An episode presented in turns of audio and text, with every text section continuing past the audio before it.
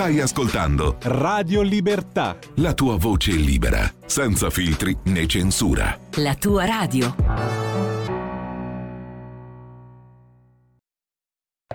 2024. Un nuovo capitolo della nostra storia. Una storia che vuole guardare al futuro senza chiusure ideologiche e senza sudditanza verso i pensieri dominanti e i poteri forti. Una radio ancora più aperta perché si lavora per crescere e migliorare. Radio Libertà, la radio di chi vuole crescere e migliorare. Crescere e migliorare. Crescere e migliorare. Crescere e migliorare.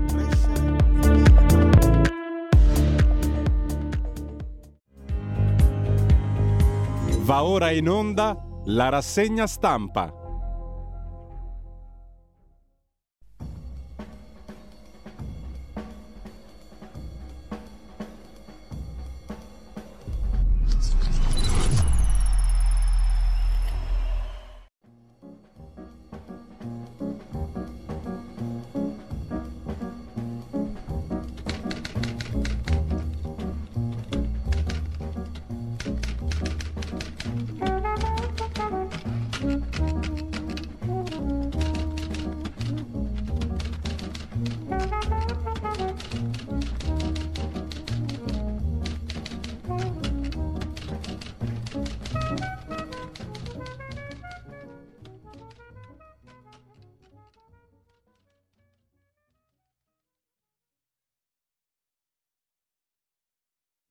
Giovedì 18 gennaio. Come al solito vi ricordo il sito radiolibertà.net e la pagina Facebook di Radio Libertà per il palinsesto di giornata. Detto questo, vediamo subito l'agenzia ANSA di stamani dove c'è Salvini in taglio alto sulla legge sul fine vita, bene il no in Veneto. Zaia dice ipocrita non volere una norma. Ma l'apertura in questo momento è dedicata al Pakistan che risponde agli attacchi, almeno sette morti in Iran. Uccisi quattro bambini e tre donne, fanno sapere i media locali. Islamabad denuncia un attacco mirato contro i terroristi, anzi lo definisce così il- l'attacco mirato contro i terroristi. Almeno quattro bambini, tre donne sono rimasti uccisi in attacchi pakistani effettuati sulla città iraniana di Saravan. Si allarga ancora il raggio della guerra nella provincia sudorientale del Sistan e Baluchistan. Abbiamo condotto attacchi contro gruppi militari anti-pakistani all'interno dell'Iran, conferma una fonte di intelligence pakistana, aggiungendo in giornata il governo pakistano rilascerà una dichiarazione in merito. Due giorni fa l'Iran ha effettuato attacchi in territorio pakistano contro quelli che ha definito obiettivi terroristici. I raid di stamani sono stati attacchi militari di precisione mirati contro i nascondigli dei terroristi, dice il Ministero degli Affari Esteri pakistano citato dai media locali. L'azione di stamani è stata intrapresa alla luce di informazioni credibili riguardanti attività terroristiche imminenti su larga scala da parte dei cosiddetti Sarmachar, ha affermato il ministero pakistano. Un certo numero di terroristi sono stati uccisi durante l'operazione di intelligence, aggiunge la dichiarazione. Così si allarga, tra virgolette, il raggio degli possibili eventi bellici nel Medio Oriente, mentre Wall Street Journal si occupa di Cina, ma poi il virus del Covid due settimane prima di annunciarlo, lo raccontano le carte statunitensi, scrive ancora l'agenzia ANSA. Di che si tratta? Ricercatori cinesi isolarono e mapparono Covid-19 alla fine del dicembre 2019, almeno due settimane prima che la Cina rivelasse al mondo i dettagli del virus mortale. Lo rivela in esclusiva il Wall Street Journal dopo aver esaminato documenti che il Dipartimento della Sanità statunitense ha ottenuto da una commissione della Camera. Secondo il Wall Street Journal, un ricercatore cinese a Pechino caricò una sequenza quasi completa della struttura del Covid in un database gestito dal governo americano il 28 dicembre 2019, mentre la Cina condivise la sequenza del virus con l'Organizzazione Mondiale della Sanità soltanto l'11 gennaio 2020. Quando il ricercatore Lili Ren dell'Institute of Pathogen Biology di Pechino aveva già mappato il virus, i funzionari cinesi descrivevano ancora pubblicamente l'epidemia a Wuhan come una polmonite virale di causa sconosciuta e dovevano ancora chiudere il mercato all'ingrosso di animali vivi, luogo di uno dei primi focolai Covid-19. Le nuove informazioni, scrive il Wall Street Journal, non fanno luce sul dibattito se il coronavirus sia emerso da un animale infetto o da una fuga di laboratorio, ma suggeriscono che il mondo non dispone ancora di una spiegazione completa dell'origine della pandemia. Le due settimane in più avrebbero potuto rivelarsi cruciali per aiutare la comunità medica internazionale a individuare come si diffonde Covid-19, a sviluppare difese mediche e ad avviare un eventuale vaccino. Alla fine del 19 scienziati e governi di tutto il mondo stavano facendo a gara per comprendere la misteriosa malattia, scrive ancora l'agenzia ANSA in primo piano, in, in home page, operazione della Guardia di Finanza su mafia e riciclaggio con arresti in quattro regioni, scrive ancora l'ANSA in primo piano stamani, operazione denominata Oleandro, è in corso in Sicilia, Campania, Toscana, e Friuli, 120 finanzieri del comando provinciale di Catania, stanno eseguendo un'ordinanza di custodia cautelare, cioè di arresto emessa dal GIP di Catania su richiesta dell'antimafia. 15 gli indagati per usura, associazione mafiosa, traffico, spaccio di stupefacenti, riciclaggio di denaro. I provvedimenti cautelari sono in corso di esecuzione a Catania, Caltanissetta, Arezzo, Napoli e Udine, scrive L'agenzia ANSA. Poi a proposito di indagini, l'inchiesta della Procura di Cagliari, Solinas indagato per corruzione, il presidente leghista uscente della Sardegna ha disposto il sequestro di beni. Da parecchio tempo che la storia girava, anzi erano già uscite diverse mm, questioni relative all'indagine, che adesso si è tradotta in un sequestro di beni, ma lo vediamo subito dopo. Intanto diamo un'occhiata anche agli altri titoli di prima pagina dell'ANSA di stamani, armi nucleari. La Bielorussia annuncia una nuova dottrina Putin minaccia i paesi baltici, l'Ucraina è territorio storico russo, torna a dire Medvedev. E poi ancora dal primo piano dell'agenzia ANSA, il giudice minaccia di espellere Donald Trump a processo dal tribunale per i suoi commenti su Carroll, scintilla in aula al processo per diffamazione. La scrittrice Carroll dice voglio prendermi di nuovo la reputazione, uno dei tanti procedimenti su Donald Trump. Michelle Obama compie 60 anni, dice il marito, l'ex presidente, e lei la mia parte migliore, very kind, very polite, da parte di Barack Hussein Obama. Schwarzenegger bloccato e multato alla dogana tedesca, problemi alla frontiera. Dopodiché abbiamo lo sport e tra le altre cose l'Italia che prende tempo sulla questione dei balneari. Dopo la procedura di infrazione europea, l'Unione Europea apre al dialogo. Roma punta a nuove proroghe per, per Bruxelles. Il dossier è completamente politico. Con ciò lasciamo l'agenzia ANSA, eh, anzi la lasciamo dopo aver dato un'occhiata un pochino più approfondita alla notizia di primo piano su Solinas, il presidente sardo, intorno al quale poi si gioca tutta la partita delle candidature anche alle regionali e la questione appunto del, degli equilibri all'interno del centrodestra, i nomi comuni candidati, comunque Ora piomba la grana giudiziaria, il sequestro di beni e di immobili del governatore Cristian Solinas, leghista, presidente uscente della Sardegna, indagato per corruzione in un'inchiesta già un anno fa, infatti erano già uscite parecchie notizie al proposito.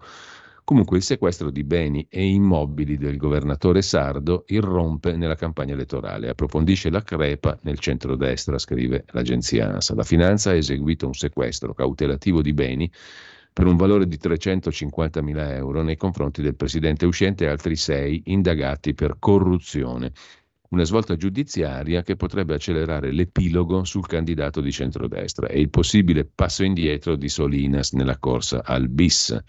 Un epilogo che aleggia da giorni e spalancherebbe la strada a Paolo Truzzu, il sindaco di Cagliari spinto da Fratelli d'Italia, che è già in tour elettorale. A sostegno di Solinas resta al momento solo la Lega che non gli toglie il sostegno neanche adesso, anche se qualche distinguo di Salvini si è raccolto in mattinata. Per me, aveva detto il leader leghista in tv, in linea di principio è sempre meglio sostenere i candidati uscenti, ma nel nome dell'unità della coalizione troveremo un accordo. Intanto il governatore si dice fiducioso sul fatto che sarà riconosciuta la sua innocenza e punta il dito contro il tempismo sospetto dell'indagine. Il sequestro, dice Solinas, viene fatto a quattro giorni dalla presentazione delle liste, mentre si decide il candidato presidente unitario di centrodestra. E poi, essendo in fase di indagine, stiamo parlando di atti che dovrebbero essere coperti da segreto istruttorio. Il vice segretario della Lega, Crippa, commenta, si vota il 25 febbraio, con tempismo perfetto spuntano guai giudiziari per Solinas. Il deputato Crippa, vice segretario della Lega, conferma la solidarietà al governatore Solinas, buon lavoro ai magistrati che dovranno affrontare settimane intense. Il silenzio del resto del partito, la Lega che fa trapelare comunque che gli sviluppi dell'inchiesta non cambieranno le carte in tavola. In altre parole, se l'attuale governatore farà un passo indietro non dipenderà dalle indagini e dai pubblici ministeri. La Lega non molla la partita, conclude l'agenzia ANSA, anche se più fonti di maggioranza scommettono sul fatto che l'agonia abbia ormai le ore contate. Poi c'è la questione del terzo mandato ai governatori per blindare il Veneto che andrà al voto nel 2025.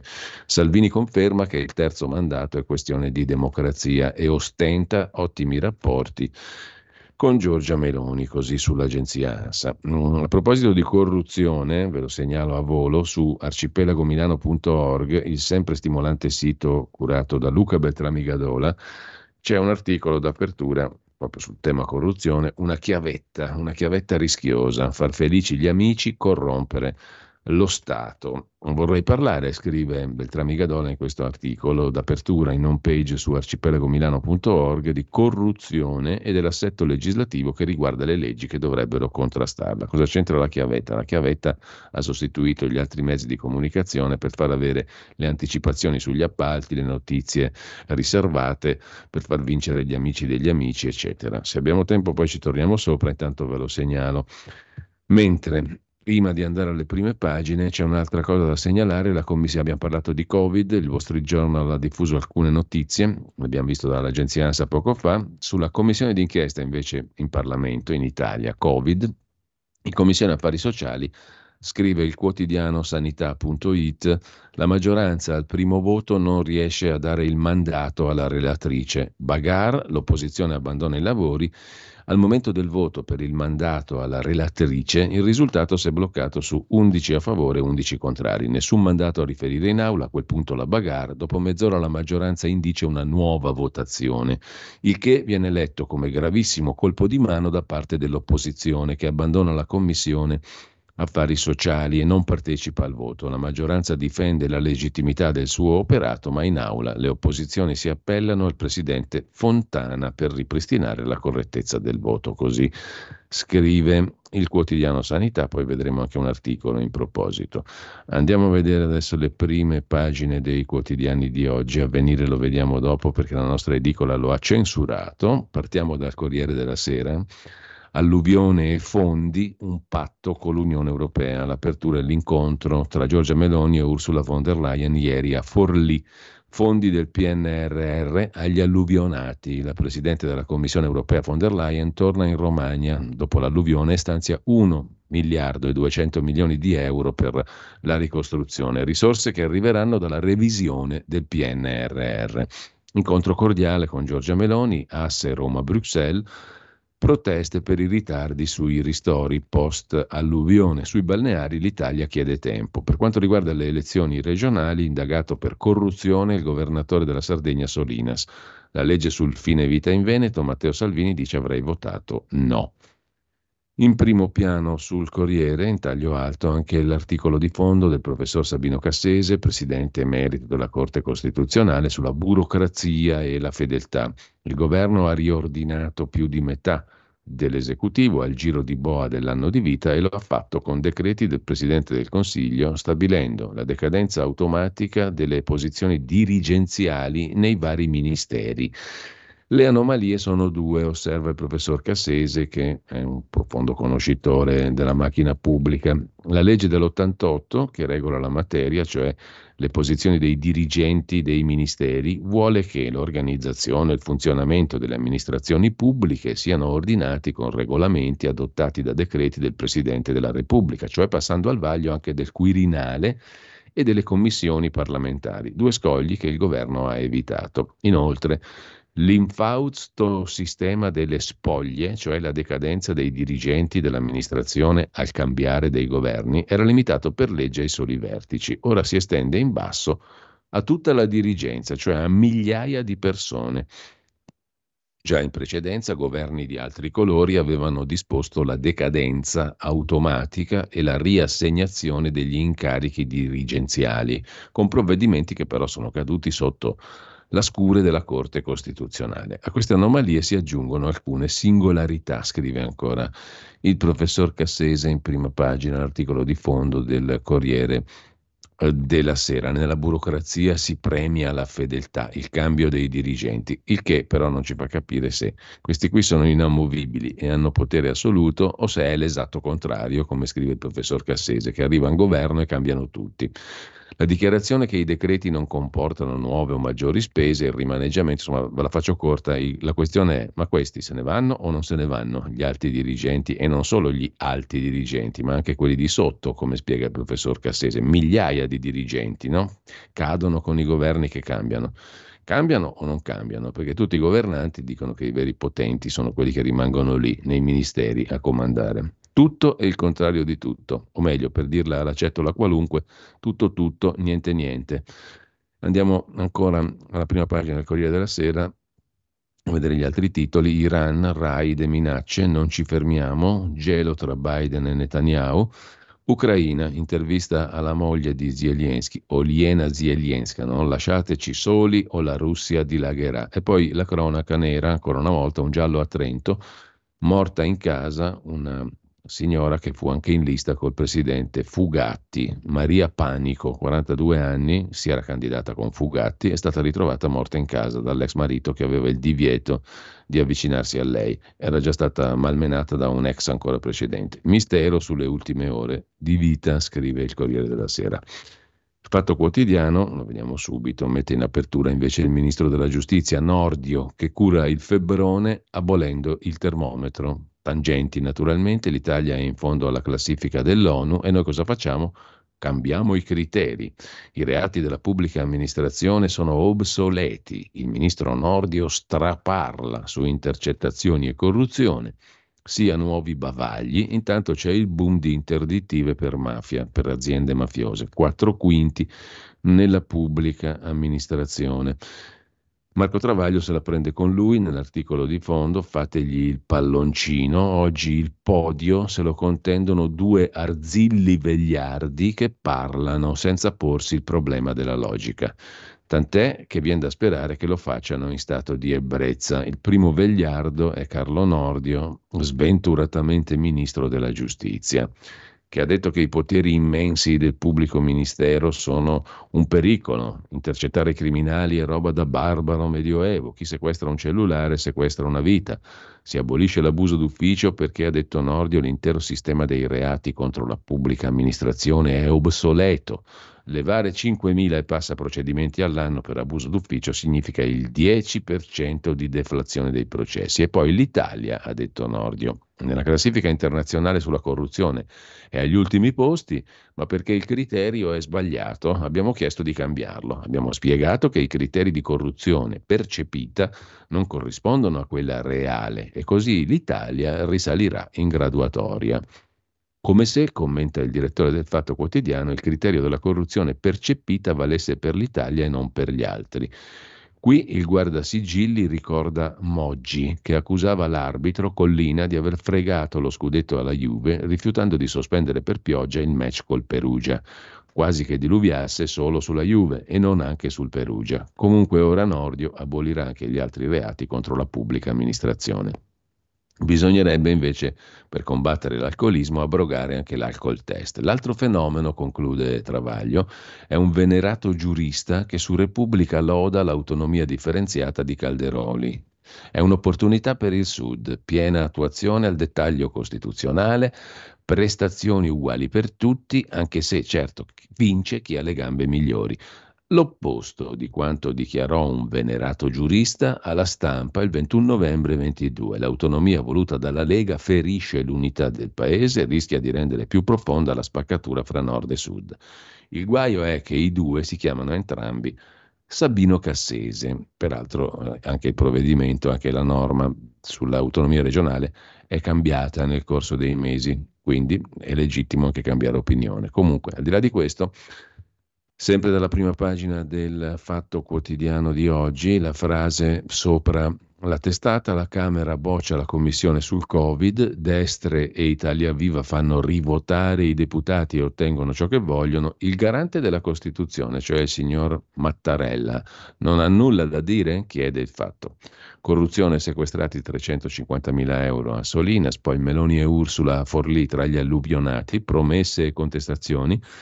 Una vicenda relativa al reddito di cittadinanza, un'esclusa fa condannare IMSS e Ministero devono risarcirla e poi la difesa, il Ministero di Crosetto, occulta i dati delle armi spedite in Israele, scrive il fatto. A Venezia si paga per entrare, un ticket farsa di Brugnaro, alla fine lo pagheranno uno su dieci e sarà molto difficile controllare chi ha pagato il ticket per entrare a Venezia, scrive il fatto quotidiano. Il giornale mette in apertura stamani l'allarme del ministro Giorgetti sull'inflazione. Le tensioni nel Mar Rosso preoccupano il nostro ministro dell'economia, che parla di crescita più difficile con una nuova guerra. Il Papa invece contro i tabù, il sesso è un dono di Dio, il demone è la lussuria, ha detto Papa Francesco I.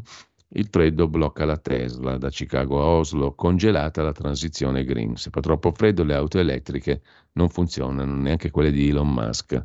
L'appello di 268, questa è la barzelletta del giorno, l'appello di 268 miliardari al forum di Davos, fateci pagare più tasse per dindirindina, po' farbacco, vogliamo pagare di più.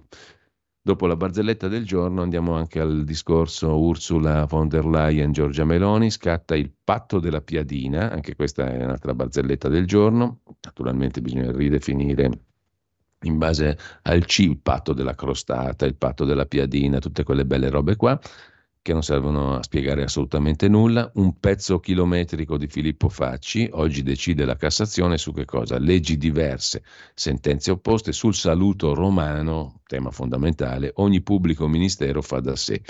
18 pagine di commento di Filippo Facci da pagina 1 a pagina 8 sul giornale di stamani.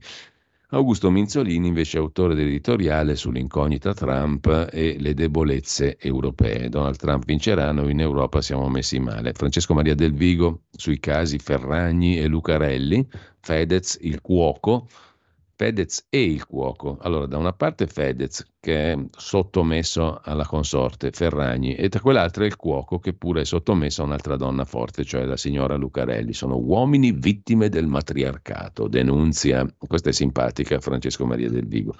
La rassicurazione del ministro Nordio, le intercettazioni non saranno toccate, intercettazioni, abuso d'ufficio, separazione delle carriere, carceri. Il ministro della giustizia Nordio traccia la roadmap, cioè le cose da fare per i prossimi mesi. Il punto lo fa Felice Manti a pagina 2. Sotto i mille giorni andranno i processi, i processi verranno celebrati entro mille giorni, cioè meno di tre anni, mm, rassicura sulle intercettazioni, il ministro di giustizia parla di separazione delle carriere, dice rispetteremo gli impegni, sulla mafia resta il pugno duro. Cioè tutto bene, Madama la Marchesa, mentre sempre dalla prima pagina del giornale Solina si è indagato una bella grana sulle regionali, l'eutanasia, Salvini replica a Zaia, avrei votato no, mentre Zaia era per il sì. Alta finanza, bassi istinti è il titolo della rubrica che conclude la prima pagina del giornale. Giù la maschera di Luigi Mascheroni. All'economia nessuno ha mai chiesto di avere una morale, figuriamoci agli economisti. Così nessuno si scandalizza che in questi giorni, per via del World Economic Forum a Davos, quel posto dove si arriva col jet privato per progettare le città ciclabili, beh, sia ormai impossibile trovare una escort, una una mignotta in tutta la Svizzera. Come riferisce la stampa elvetica, i siti di incontri sono in tilt, i servizi delle accompagnatrici prenotati da mesi. Va detto che ogni volta che si riuniscono a Davos esce la notizia che poi ci sono richieste di prostitute alle stelle. Questa è l'ennesima volta che esce la storia. Comunque qualcuno si è perfino preso la briga di calcolare il giro d'affari della Davos a luci rosse, 10 milioni di franchi. Questi chiedono di pagare più tasse eh, da una parte e dall'altra diciamo si servono delle prestazioni delle escort a go-go. Due cose non sono assolutamente in relazione naturalmente. Cosa forse che ha spinto Christine Lagarde a parlare di ottimistiche prospettive economiche mondiali. Per le elite globaliste, invitate a Davos, politici, miliardari, la creme del capitalismo, non c'è dubbio, la tariffa base per ingaggiare una escort o un escort nella settimana del forum di Davos si aggira intorno ai 2.000 franchi, 2.100 euro, che possono arrivare a quattro volte tanto a seconda dei servizi opzionali, le famose stock option. Comunque, conclude Mascheroni, alta finanza, bassi istinti, non è l'overbooking degli escort services che infastidisce, anzi, semmai preoccupa lo spread fra l'intento morale delle tavole rotonde mattutine, gli incentivi al lavoro femminile, le quote rosa, l'economia della parità, e l'impennata serale degli aggiottaggi nelle suite del Grand Hotel, quando si dice investire nel futuro del mondo sfruttandone il mestiere più antico. Lasciamo con ciò la prima pagina del giornale. Il mattino di Napoli apre con un eh, titolo, tra virgolette, patto di stabilità più soft. È ciò che vuole l'Europarlamento, una riforma soft delle nuove regole di finanza pubblica europea, il patto di stabilità. Sprint per la riforma. La plenaria approva a larga maggioranza il testo negoziale che prevede meno vincoli. Proprio in virtù delle votazioni su questo tema non avremo la consueta rubrica di conversazione con Antonio Maria Rinaldi stamani alle 9.30, ma al suo posto manderemo in onda la presentazione del rapporto del Centro Studi Itinerari Previdenziali del professor Alberto Brambilla alla Camera dei Deputati a partire dalle 9.30 sulla questione delle pensioni. Intanto Unione Europea, PNRR, asse Meloni von der Leyen e la, il caso Umbria per le regionali. Il caso Umbria, cioè chi candidiamo, la leghista Tesei o qualcun altro. Una notizia invece buona, positiva, mh, istruttiva, educativa, eccetera, eccetera, bella, viene da Benevento, durante l'emergenza Covid offese il sindaco di Benevento Clemente Mastella sui social. La protagonista è una signora. In tribunale la signora ha chiesto pubblicamente perdono e Mastella ha commentato su Facebook apprezzo la dignità di questa signora, da cattolico la perdono. Il sindaco ha quindi ritirato la querela per questa signora 36enne che lo aveva insultato. Bellissima questa notizia in prima pagina sul mattino di Napoli, dove c'è però un'altra storiaccia um, a contraltare, 11 ore di colloquio con il pubblico ministero che indaga sul delitto del sindaco di Pollica, Vassallo. Per gli investigatori fu un'imboscata per coprire il narcotraffico. 14 anni dopo il delitto, la Procura di Salerno fa registrare una nuova mossa nell'inchiesta. È stato interrogato il colonnello dei carabinieri Fabio Cagnazzo, da brividi l'ipotesi battuta dagli inquirenti. Cagnazzo è accusato di concorso in omicidio volontario. Insomma, i carabinieri non sempre fanno le cose per la dritta e per la giusta, lo ha detto anche un ex magistrato molto importante di Milano, l'ex procuratore aggiunto Alfredo Robledo, quando gli hanno chiesto della vicenda sulla strage di Erba. I carabinieri sono sempre ineccepibili? Ma in che mondo vivete? ha risposto il procuratore aggiunto l'ex procuratore aggiunto Alfredo Robledo. Chiudiamo dalla prima pagina eh, del Mattino di Napoli con la peste suina, le tracce negli snack illegali, l'allarme parte da Napoli. Contaminata la metà delle barrette importate dalla Cina, gli snack, sequestrate a Napoli tra il 22 e il 23. Ora le verifiche potrebbero essere allargate a tutta Italia alla ricerca di eventuali altri prodotti tipo le barrette, appunto gli snack, con contaminati, scrive il mattino di Napoli. Poi il calcio, c'è la Supercoppa per la svolta, alle 20 la semifinale a Riyadh, perché ormai tutto il calcio passa per l'Arabia Saudita, c'è anche il presidente del Napoli, il vulcanico, come si dice in questi casi, De Laurentiis, che ha la sua bel copricapo arabo, con eh, Al-Munjam, il patron dell'Al-Shabaab. È un'emozione grandissima, peccato che non siamo in un momento bellissimo, dice a tutti l'allenatore Mazzarri, appuntamento alle 20 nello stadio di Riyadh contro la Fiorentina. Il Napoli debutta nella nuova Supercoppa tutta roba italiana che si giuoca a Riyadh. Ci aveva visto giusto il senatore semplice di Rignano sull'Arno, Matteo Renzi. Dal mattino al tempo di Roma, il tempo apre a tutta pagina avanti con la riforma della giustizia, le parole di Nordio, il ministro di giustizia alla Camera. Nessun passo indietro su intercettazioni e carriere. Non tocchiamo le intercettazioni su criminalità e terrorismo. Sovraffollamento in carcere si risolve se gli stranieri scontano le pene nei loro paesi, ha detto tra le altre cose Nordio. Ossessionata intanto dal fascismo, la capitana Racchete, quella che portava gli immigrati in Italia e insultava Salvini, candidata in Europa, alle prossime europee.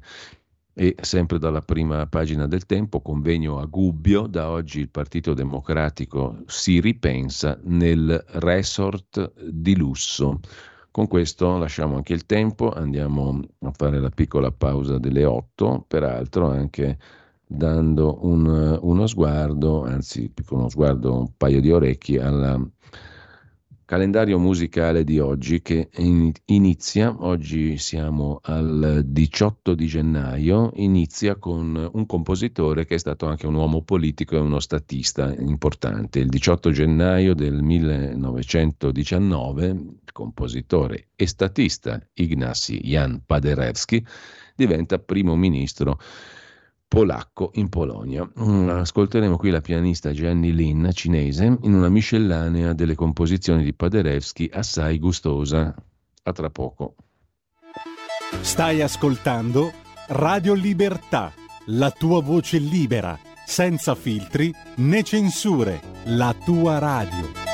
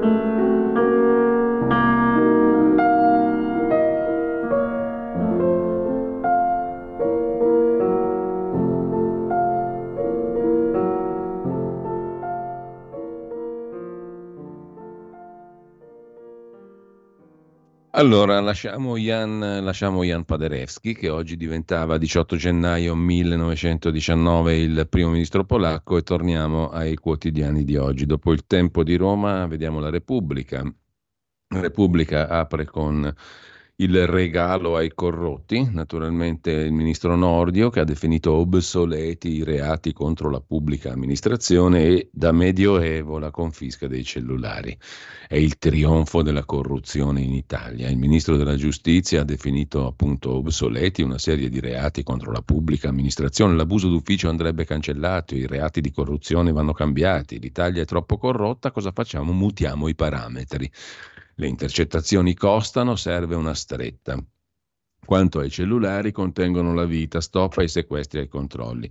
Su carceri e detenuti un dato consolante, 15 suicidi in meno quest'anno.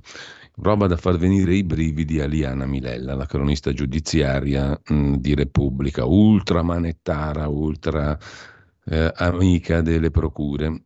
Comunque, ora Putin minaccia i paesi baltici, capirà che novità, e poi Kate operata all'addome, la principessa britannica, la BBC dice qualcosa di serio. L'alluvione, Meloni contestata, ma c'è l'intesa con von der Leyen.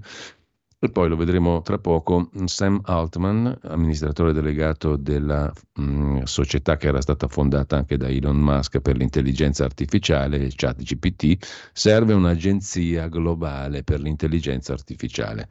L'intervista all'estetista cinica, una blogger importante, un influencer, una di quelle robe lì, sui social bisogna imparare a tacere, è laurea massima che ci regala l'estetista cinica da Repubblica alla consorella torinese Agnelli Elkan, ovvero la stampa, le navi italiane nel Mar Rosso, la guerra si allarga e l'Iran bombarda anche il Pakistan.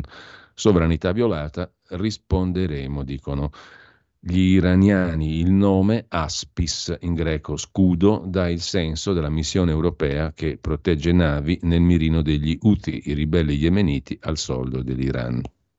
L'autonomia fa molto male al servizio sanitario per tutti, lo dice Nino Cartabellotta con la sua fondazione Gimbe. Ha trovato l'America, come si diceva anticamente, la fondazione Gimbe con la vicenda Covid ed è ancora lì. Eh, sempre dalla prima pagina della stampa parla Panetta, il numero uno della Banca d'Italia. Il PIL rallenta, è giusto tagliare i tassi. Balneari, nuovo rinvio che fa male ai cittadini, sottolinea la stampa in prima pagina, poi Meloni von der Leyen, tutto un cicip e cicciap e sempre dalla prima pagina della stampa di Torino l'ex First Lady israeliana Lihi Lapid, scrittrice, giornalista, moglie del leader dell'opposizione ed ex premier Yair Lapid, dice donne uniamoci contro tutti i terroristi, stiamo vivendo il momento peggiore e più triste nella storia dello Stato di Israele.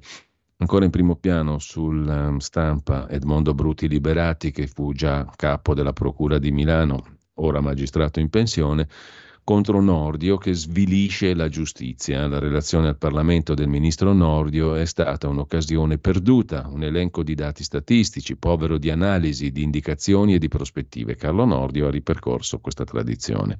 Solina si indagato, la rabbia della Lega, e poi il governo ci ripensa, il fondo per il contrasto dei disturbi alimentari, anoressia, bulimia, eccetera, azzerato un mese fa dalla finanziaria, sarà rifinanziato con 10 milioni di euro per il 2024, grazie a un emendamento al decreto mille proroghe. A chiudere la prima pagina della stampa, la rubrica di Mattia Feltri, buongiorno, dedicato all'intervista della succitata Liana Milella, cronista giudiziaria di Repubblica, ieri al presidente della Corte Costituzionale Augusto Barbera. Un'intervista fondamentale, scrive Feltri, e spero non inutile. Fra le molte considerazioni, due mi hanno colpito e scaldato il cuore. La prima, il potere politico non deve soverchiare quello delle corti, ma altrettanto il potere delle corti, costituzionale, dei giudici, eccetera, non deve soverchiare quello politico. La seconda, nel 1979 da deputato del PC, Barbera votò per Nilde Iotti presidente della Camera e, dice oggi, fu l'inizio della fine della convenzio ad excludendum nei confronti dei comunisti. Oggi non posso che essere favorevole, ha detto Barbera, al superamento di analoga convenzio a destra, cioè non è più il tempo di tenere fuori dal recinto delle istituzioni la destra.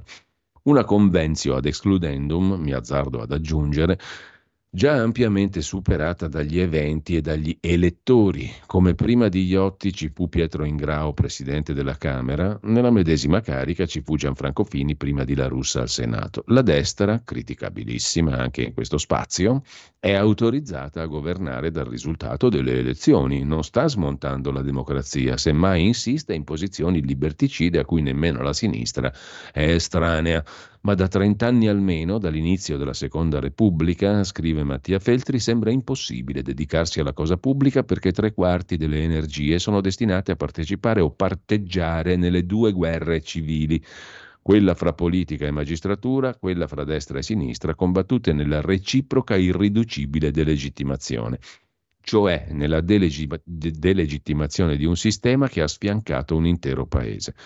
Davvero non se ne può più, conclude Mattia Feltri. Poi per fortuna rimangono uomini come Augusto Barbera, gli statisti. Ora, notazione a margine. Eh, la guerra fra politica e magistratura e quella fra destra e sinistra perché sono in piedi, sono vive e sono cose alle quali non si può sfuggire. No? Scrive Feltri, sembra impossibile dedicarsi alla cosa pubblica perché tre quarti delle nostre energie sono destinate a parteggiare nella guerra fra politica e magistratura e fra destra e sinistra. Beh, insomma, se le energie dei giornalisti fossero impiegate per raccontare i fatti, non ci sarebbe più questa eh, in, impossibilità a dedicarsi ad altro. Chi glielo fa fare ai giornalisti di partecipare a queste guerre? Loro stessi. Quindi, se voi giornalisti, se noi giornalisti faceste, facessimo il nostro mestiere, raccontare i fatti, forse ci sarebbe meno spazio sui giornali, sui media, eccetera, per queste puttanate, la guerra fra politica e magistratura, fra destra e sinistra, eccetera. Da chi dipende il fatto che ci sia così tanto spazio? Da chi racconta le cose. I giornalisti sono assolutamente omogenei a quella roba lì. In ogni caso, lasciamo la stampa eh, con poco frutto e andiamo a dare un'occhiata anche alla verità di Maurizio Belpietro. L'apertura. Sventato l'ultimo agguato del PD, parte la commissione sulla vicenda Covid. Democratici e 5 Stelle tentano di invalidare la nomina del relatore della legge che istituisce l'inchiesta parlamentare sulla pandemia, poi scappano e il centrodestra vota da solo. Il 29 si passa all'aula, da lì il possibile via ai lavori.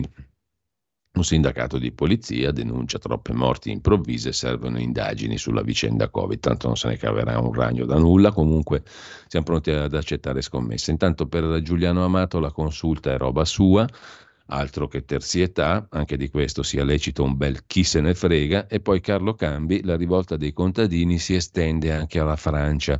Il gelo record è un esercito di auto elettriche Tesla del signor Musk.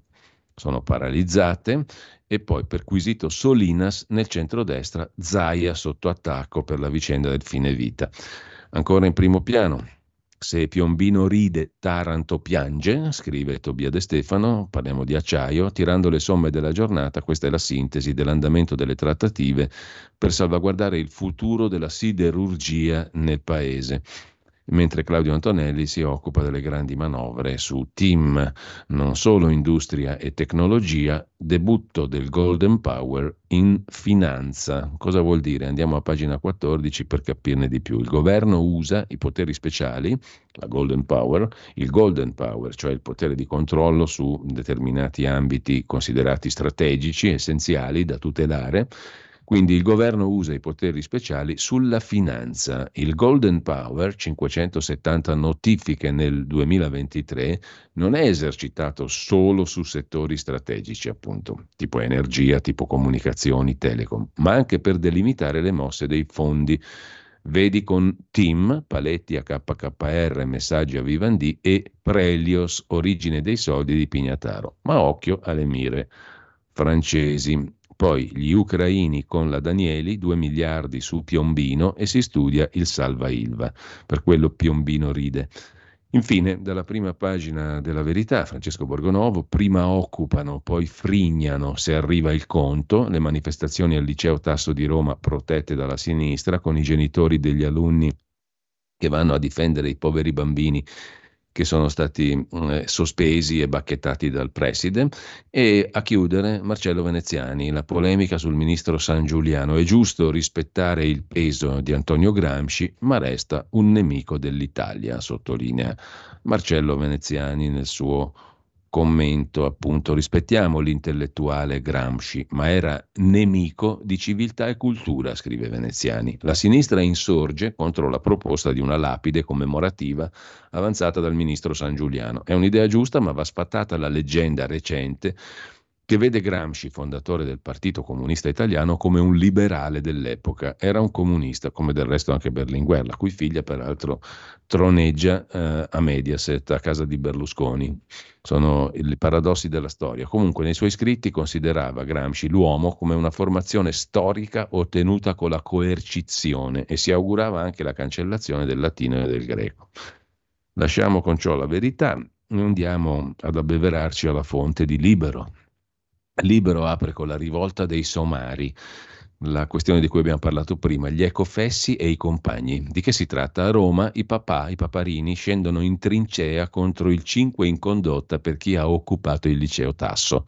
A Milano e Torino ragazzi in piazza per il diritto a imbrattare i monumenti, questi sono gli ecofessi, ma la Camera vara la stretta. La rivoluzione degli eterni bambini è il titolo dell'editoriale del direttore Mario Secchi. La guerra del liceo Tasso a Roma è la parabola di una certa Italia in camicia ma descamissata, borghese ma compagna, egalitaria a parole, elitaria nei fatti, morigerata nella teoria, arrogante nella prassi, un 5 in condotta agli studenti che hanno occupato, autodenunce, imboscamenti, urla, silenzi, detonatore di uno scontro di civiltà, scrive Mario Secchi. Chiappa l'occhio però in prima pagina su Libero la foto di questo bel signore, 33enne, Lorenzo Biagiarelli, food blogger, che in virtù della sua relazione con la famosa Selvaggia Lucarelli è arrivato alla RAI, è diventato famoso anche lui Altro che scuse, scrive Daniele Capezzone da par suo. Il compagno della Lucarelli è stato santificato dai quotidiani. Dopodiché Salvatore Dama si occupa dei verdi che fanno docce velocissime, Fulco Pratesi da 18 anni non fa la doccia, fondatore del WWF, Bonelli invece, il leader dei verdi in Parlamento, si lava al massimo in 60 secondi. Bravi. Eh, sempre dalla prima pagina del quotidiano Libero si torna sul compagno della signora Lucarelli, il cosiddetto food blogger o chef. Boh. Lorenzo Biagiarelli, il quasi chef che ha fatto la frittata, scrive Claudio Brigliadori, e scusate se è poco. Pietro Senaldi si occupa delle comiche finali, invece, toccata e fuga di Ellie Schlein al ritiro molto chic del Partito Democratico e sempre dalla prima pagina di Libero, sì refer- votò sì al referendum, ora il PD vuole rivotare, democratici contro l'autonomia. Di che si parla? Pagina 8. Sull'autonomia delle regioni, il PD vuole rivotare. A sinistra si vantavano di Bonaccini, meno centralista di Fontana, presidente Lombardo. Ellis Line lancia invece il referendum contro la riforma, ma in Lombardia e in Veneto il PD disse sì a una maggiore autonomia. Staremo a vedere cosa ne sortirà fuori da questa vicenda dell'autonomia delle regioni. E infine, sempre dalla prima pagina di Libero, il presidente della Corte Costituzionale Barbera, Repubblica prova ad arruolarlo e lui ci casca, secondo Fausto Cariotti. Secondo altri invece ha bacchettato l'intervistatrice, la giustizialistissima Liana Milella. Infine il rap al Circo Massimo, danni permanenti, il caso delle vibrazioni al Circo Massimo per il concerto di Travis Scott. La vicenda era stata sollevata nei giorni scorsi dal quotidiano Il Tempo di Roma. Lasciamo anche libero, recuperiamo la prima pagina di Avvenire che si apre con le lezioni d'amore di Papa Francesco che esalta l'innamoramento, il rispetto, il donarsi reciproco nei rapporti di coppia e provoca le elite di Davos. Perché si muore ancora di fame? Perché si sfrutta sul lavoro? Francesco, per quanto concerne l'amore e il sesso, mette in guardia dalla lussuria che devasta le relazioni umane, ma il sesso è un dono di Dio, ha precisato il Papa. Centropagina La Cina senza figli cresce meno, 2 milioni di abitanti in meno nel 2023, crescita più 5,3% che è la più bassa da 30 anni. Noi faremmo i salti mortali carpiati per avere una crescita bassa al più 5,3%. A noi ci raccontano tutti, destra, sinistra, centro, sopra, sotto, che è una meraviglia quando abbiamo il più 0, il PIL è cresciuto del più 0, è una meraviglia. Cioè stiamo andando a fondo e questi ci raccontano le favole tutti i giorni, destra, sinistra, centro, sopra e sotto. Comunque, Europa, in Cina crescono del 5,3% ed è la crescita più bassa da 30 anni. Pensa un po'.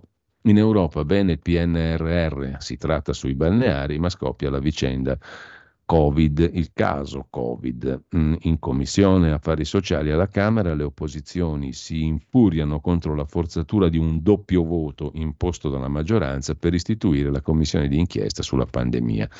L'appello al presidente Fontana per un intervento, scrive Avvenire. Italia Oggi invece apre un taglio alto con un articolo interessante, poi vedremo più dettagliatamente. Le confindustrie delle regioni del sud sono schierate compatte contro la riforma Calderoli, cioè contro le autonomie regionali. Il titolo principale è sulle nuove regole antiriciclaggio. Yacht e auto di lusso, ricchi all'ascolto, prendete nota, saranno segnalati. I notai indicheranno il valore dei beni di lusso all'unità di informazione finanziaria, l'ex antiriciclaggio del proprio paese, che lo passerà agli altri stati europei. C'è in prima pagina sul quotidiano diretto da Pierluigi Magnaschi, anche una bella intervista, anche questa la vediamo dopo, di Alessandra Ricciardi, a un eh, professore molto eterodosso rispetto alla media dell'Università di Milano, ordinario di storia delle dottrine politiche alla Statale di Milano, il professor Luigi Marco Bassani, uno dei discepoli tra l'altro di Gianfranco Miglio, tra i più brillanti, Trump arriverà alla nomination per le presidenziali statunitensi senza alcun problema. Sarà una cavalcata trionfale. Le sue grane giudiziarie non hanno alcun peso sull'opinione pubblica americana. La vera incognita, dice il professor eh, Bassani, è Joe Biden, se riuscirà ad essere abbastanza lucido per essere ricandidato dai democratici. Nel 2016, dice il professor Bassani, il voto che ha incoronato Trump è stato uno schiaffo alle elite culturali e politiche. Lo stesso popolo, il ceto produttivo, ma anche le minoranze ispano-africane, è pronto a rivotarlo. Chiudiamo con diritto e rovescio, poi l'ascolteremo anche tra poco alle 8.27 in versione audio-video il diritto e rovescio del direttore Magnaschi, 74 frustate hanno colpito gambe, glutei, schiena, spalle di Roya Heshmati, una ragazza iraniana di 33 anni che è stata punita in questo modo belluino a seguito di una sentenza del Tribunale Islamico per essersi scattata una foto a capo scoperto sul Keshavars Boulevard di Teheran. Quando le è stato ordinato di prepararsi alle frustate nel seminterrato isolato della prigione ad alta sicurezza dove è ristretta, la ragazza Roya ha appeso il cappotto ma si è rifiutata di indossare l'hijab, il velo, nonostante l'insistenza dei carcerieri. Di fronte a questo abominio non si è alzata nessuna voce femminile in Italia. L'egiziano Patrick Zaki, che è stato liberato a furor di popolo dal PD bolognese, è stato muto come un pesce. E chi si è dato da fare per ospitarlo in Italia in attesa di assicurargli i 15.000 euro al mese dell'indennità da eurodeputato, a che titolo poi, ha fatto finta di essere distratto perché il Zacchi ce lo ritroveremo candidato alle europee col PD per troppe persone i diritti non devono valere per tutti, ma solo per gli amici o i conniventi, scrive con la consueta cristallina chiarezza il direttore di Italia Oggi, Pierluigi Magnaschi. Lasciamo Italia Oggi. Andiamo a vedere anche il quotidiano dell'editore svizzero Carlo De Benedetti, il domani, il governo punta sulle privatizzazioni, ma intanto si compra l'ILVA e la rete TIM. Non è vero dunque che la rete l'hanno regalata agli americani, il governo se la tiene in mano. Poi vedremo su questo diversi articoli. L'ultimo miglio è invece il titolo, va detto, molto efficace del quotidiano comunista Il Manifesto, molto brillante come sempre nei titoli di prima pagina. L'ultimo miglio con la foto di Calderoli, miglio con la M maiuscola. Il professor Miglio, magari fosse ancora in vita per la verità, In ogni caso, tutto pronto per il sì in Parlamento all'autonomia differenziata, scrive il quotidiano comunista. Il prezzo pagato a Salvini per puntellare gli equilibri della destra. Si avvicina il vecchio progetto di secessione del ricco nord, firmato dall'erede della prima lega di Bossi e Miglio, il ministro Calderoli. Una riforma pericolosa, scrive Massimo Villone, costituzionalista e già senatore PC, PDS, PD, però riflettiamo sulle piazze vuote. La riforma è pericolosa, ma in piazza non scende nessuno contro questa riforma pericolosa. Riflettiamo sul perché, scrive Massimo Villone sul manifesto. E dopo l'Iraq, missili iraniani in Pakistan. Basta pazienza strategica. L'Iran si infila nel conflitto senza dichiararlo, scrive il manifesto. Dal foglio mm, vi segnalo l'articolo d'apertura di Luciano Capone su Milei. Il presidente argentino è andato a Davos a predicare il Vangelo libertario. Occidente da difendere, imprenditori eroi, capitalismo come antidoto alla povertà. Ma vi segnalo anche, brillante, diciamo così, poetica, la versione di Andrea Marcenaro, l'Andreas Version, la rubrica fondo pagina. La donzelletta vien dalla campagna in sul calar del sole col suo fascio dell'erba e reca in mano un mazzolino di rose e di viole, onde, siccome suole ornare, ella si appresta di mani al dì di festa il petto e il crine. Occorre prendere atto con soddisfazione, scrive Marcenaro, che l'Italia sta cambiando, che un brillante giornalismo, con i dadi giocando in sul calar del sole, quando intorno è spenta ogni altra face e tutto l'altro tace, lascia spuntare Selvaggia Lucarelli, mentre colpisce la pizza margherita di signora onorata, che da quel dì col frumento s'adopra ora per ora, al chiaror della lucerna. Garzoncello scherzoso, cotesta età fiorita, e come un giorno d'allegrezza pieno, allorché, eliminata la pizza, calato il sole, poi bardato di viole il di lei seno, potrai mirare allor la lucarella, scrupolosa donzella tra donzelle, mentre ci fa la polca tra le stelle ballando con le stelle, appunto sotto le stelle, quella roba lì. Con ciò lasciamo anche la prima pagina poeticissima con Andrea Marcenaro e la sua Andreas Version e uno sguardo lo diamo anche alla prima pagina del Dubbio, quotidiano degli avvocati, sul carcere siamo ancora all'anno zero, ma la maggioranza non lo sa, sopra la testata. Dopodiché le parole dell'ex magistrato, ora parlamentare 5 Stelle De Rao, magistrato antimafia, eccetera, eccetera, che la tocca piano, come titola il dubbio. Volete zittire la stampa, come fanno i mafiosi, all'accusa del senatore 5 Stelle, ex capo della Direzione Nazionale Antimafia, dopo la stretta sulle intercettazioni approvata ieri al Senato. È andato giù lieve lieve eh, il senatore De Rao, già magistrato antimafia ha accusato il governo di voler fare come i mafiosi, zittire la stampa. Alessandro Barbano risponde alla Lucarella in sul calar del sole, la donzella che balla la polca tra le stelle, la democrazia non processa l'imbecillità. Il dubbio non ha capito nulla, ha scritto ieri Selvaggia Lucarelli sui social censurando la domanda che abbiamo formulato qui ieri, scrive Alessandro Barbano, e cioè perché i carabinieri hanno convocato la ristoratrice defunta Giovanna Pedretti in caserma per interrogarla come persona informata sui fatti poche ore prima che appunto si suicidasse? L'hanno convocata, spiega l'influencer, perché volevano risalire all'identità di colui che aveva scritto il commento su gay e disabili e aprire un procedimento per istigazione all'odio. E meno male che ce lo spiega la Lucarelli, commenta Barbano, altrimenti non ci saremmo mai arrivati con il nostro intuito. La sostanza, cara Lucarelli, è che la democrazia non processa l'imbecillità.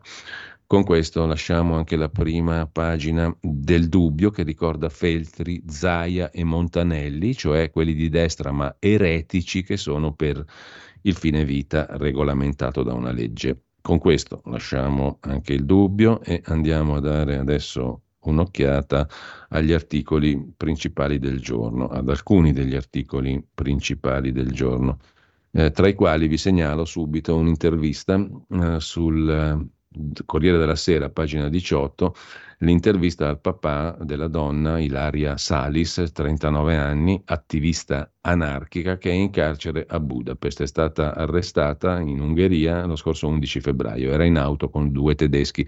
L'accusa aver partecipato a disordini, ferito due persone durante una manifestazione neonazista. Il padre Roberto si sta adoperando da Monza per chiederne la liberazione. Mia figlia è tenuta in carcere in condizioni disumane, l'Italia deve aiutarla. Adesso ascoltiamo la rubrica Il diritto e rovescio, l'audio-video che ci regala ogni giorno praticamente e lo ringraziamo per questo il direttore di Italia Oggi, Pierluigi Magnaschi, poi abbiamo una piccola pausa, abbiamo anche la uh, possibilità di, um, di ascoltare un altro brano musicale, stavo nel frattempo approntando alcune mh, mm, modifiche tecniche alla nostra trasmissione, non vi faccio perdere nessun tempo, però comunque dicevamo, ascoltiamo poi anche il secondo brano musicale di oggi eh, che scopriremo soltanto ascoltando. Stai ascoltando Radio Libertà, la tua voce libera, senza filtri né censura. La tua radio. Stai ascoltando L'abuso di ufficio è stato abolito con un primo voto al Senato. Ha votato a favore la maggioranza più il gruppo di Renzi. Contro invece il PD e il Movimento 5 Stelle. Questo reato si prestava a forti abusi. Nel 2021 infatti ci sono stati 5.418 indagati, mentre le condanne sono state solo 27. Matteo Ricci, coordinatore italiano dei sindaci del PD, è, contrariamente al suo partito, favorevole all'abrogazione e, in polemica con la Schlein, dice che contro i sindaci non c'è il PD, ma solo il suo gruppo parlamentare.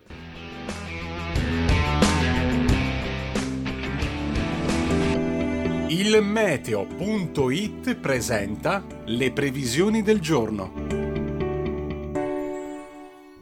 Soffiano forti venti di libeccio su un'Italia ancora caratterizzata da una spiccata instabilità atmosferica. Nella prima parte della giornata cieli irregolarmente nuvolosi o anche coperti al centro-nord, con rischio di precipitazioni soprattutto all'estremo nord-est e sulle regioni centrali tirreniche, sole invece protagonista al sud e sulle due isole maggiori. Nel pomeriggio ancora qualche pioggia interesserà il versante tirrenico e l'Umbria, mentre andrà meglio sul resto del paese.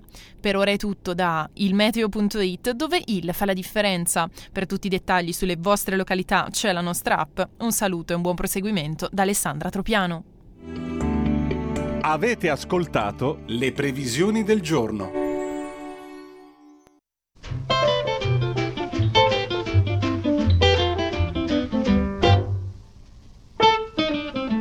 The sky was blue and high above. The moon was new and so was love. This eager heart of mine is singing. Lover, where can you be? You came at last, love had its day. That day is past, you've gone away. This eager heart of mine is singing. Lover, come back to me. I remember every little thing you used to do. I'm so lonely. Every road I walked along, I walked along with you. No wonder I feel lonely. The sky was blue, the night was cold, the moon was new, but love was old. And while I'm waiting here, this heart of mine is singing, Lover, come back to me.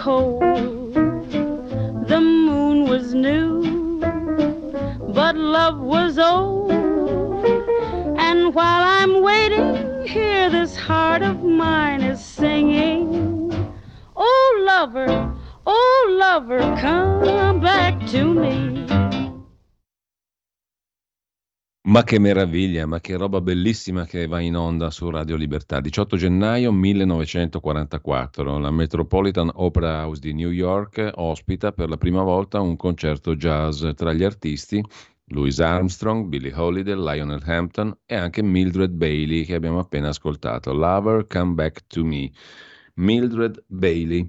Intanto torniamo alla rassegna stampa, dicevamo della donna di Monza, Ilaria Salis, detenuta a Budapest, è accusata di aver aggredito degli estremisti di destra, rischia fino a 24 anni, lei si dice estranea, è accusata di aver partecipato a disordini e ferito due uomini durante una manifestazione neonazista in occasione del giorno dell'onore che chiama a raccolta a Budapest gruppi di neonazisti nostalgici di Hitler.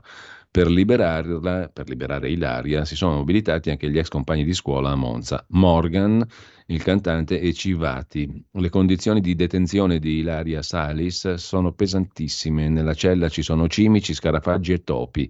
Ilaria è stata tormentata da punture di insetti che hanno provocato reazioni allergiche per le quali non ha ricevuto medicinali. Questa è la condizione di carcerazione, secondo quel che denuncia la stessa carcerata e suo padre, in Ungheria, nell'Ungheria dell'orrido Orban ovviamente, mentre sempre dalla prima pagina, dal primo piano, prima di andare alle, agli altri articoli, c'è una cosa curiosa, no? adesso vanno, vanno molto le cose relative ai social, alle denunce, al sessismo, e se si mette tutto insieme in una volta sola meglio ancora, no? foto rubate, insulti, tradimenti e una chat sessista che in questo caso sta agitando Pavia, ne parla in pompa magna, peraltro in pagina di cronaca il Corriere della Sera. Si scommette sul figlio di un avvocato, di un comunicatore, di un manager, di un imprenditore, di un medico e su un politico in carica.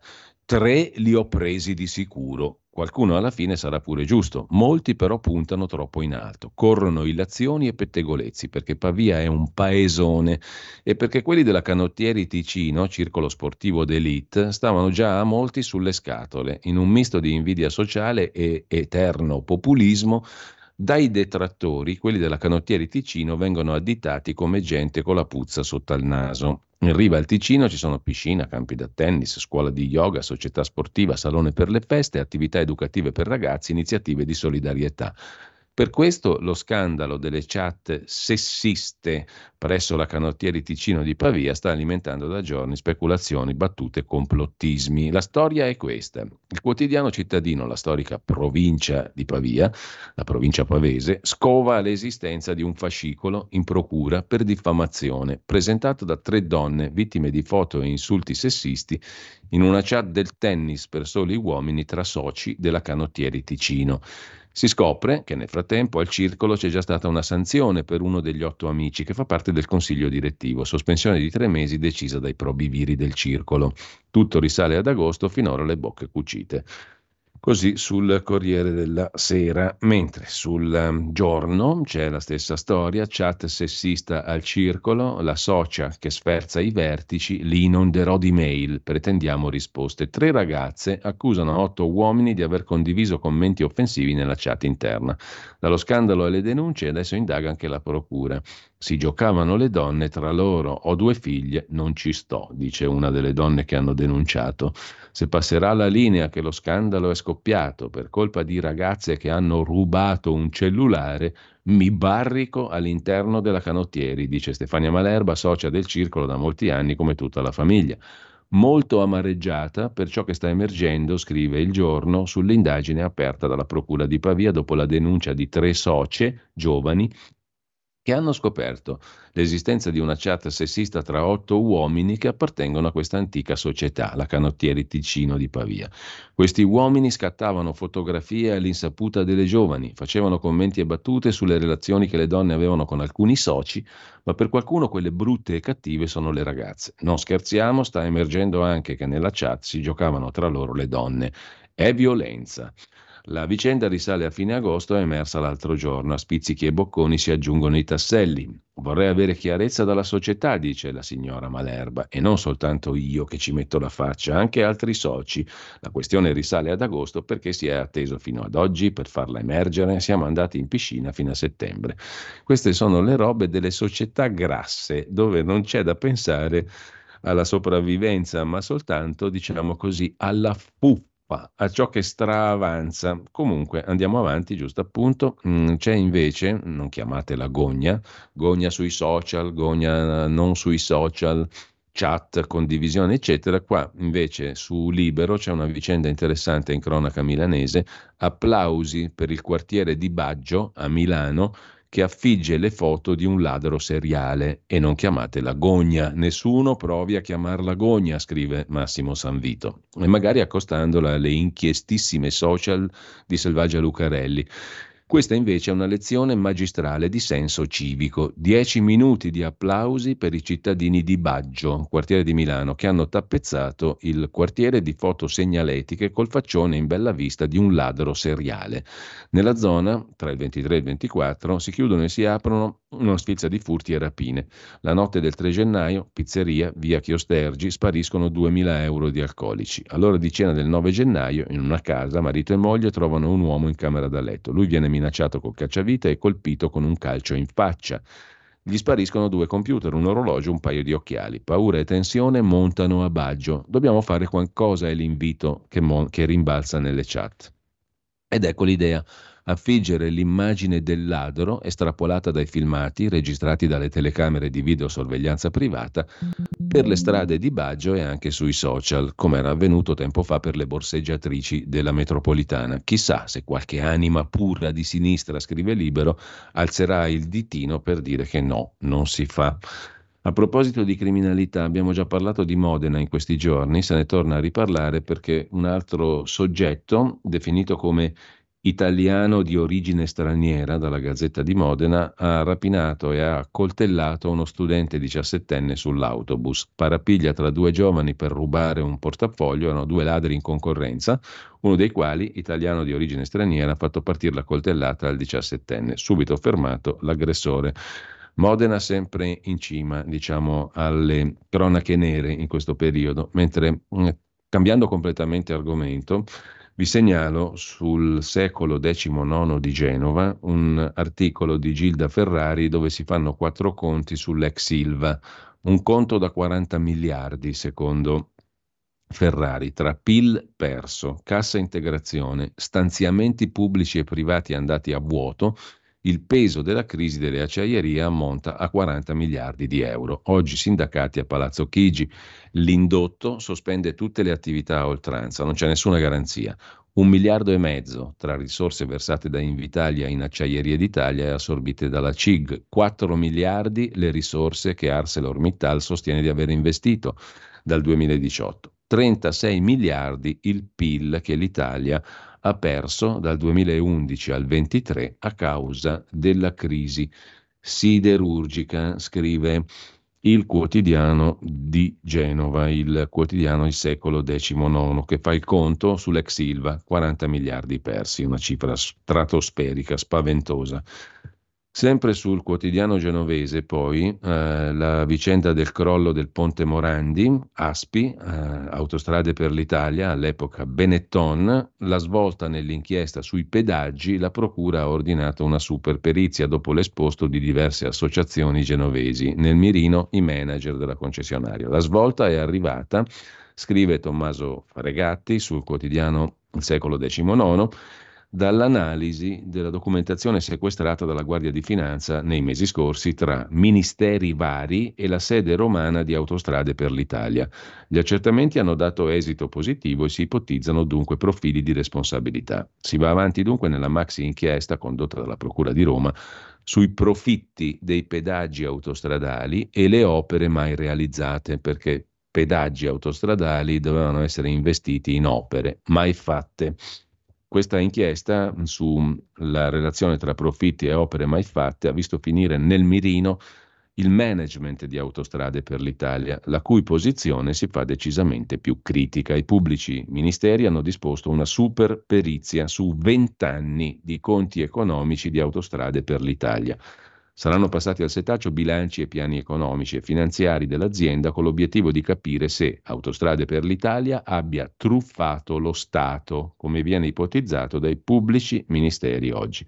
Per gli inquirenti, i manager Benetton avrebbero fatto pagare i costi sostenuti per acquistare le azioni di Autostrade per l'Italia, almeno 8 miliardi di euro, avrebbero fatto pesare questi costi per aver comprato Autostrade per l'Italia all'interno del capitale regolatorio, del capitale netto investito, facendoli passare come ammodernamento e investimenti sulla rete, che invece non ci sono stati o erano già previsti dalla Convenzione. Se la pratica fosse confermata sarebbe una pratica vietata dal punto di vista finanziario e oggetto di un illecito penale, anche perché in questo modo si sarebbe consentito alla famiglia Benetton di azzerare il debito che la società di famiglia Edizione aveva con le banche e acquistare a titolo gratuito praticamente e a spese dello Stato una società che ha generato per anni profitti miliardari. Perciò i pubblici ministeri ipotizzano reati dal peculato alla truffa ai danni dello Stato. Ma nel mirino delle indagini ci sarebbe anche l'inserimento nei margini delle tariffe autostradali anche di opere che ad oggi non sono mai state fatte, ma per le quali i cittadini hanno già versato una quota. Tra queste anche la gronda autostradale di Genova, una bretella che avrebbe permesso di alleggerire gran parte del traffico auto- autostradale del nodo di Genova, consentendo anche di intervenire per chiudere la manutenzione per chiudere per manutenzione il ponte Morandi prima del crollo del 14 agosto del 18 che provocò la morte di 43 persone.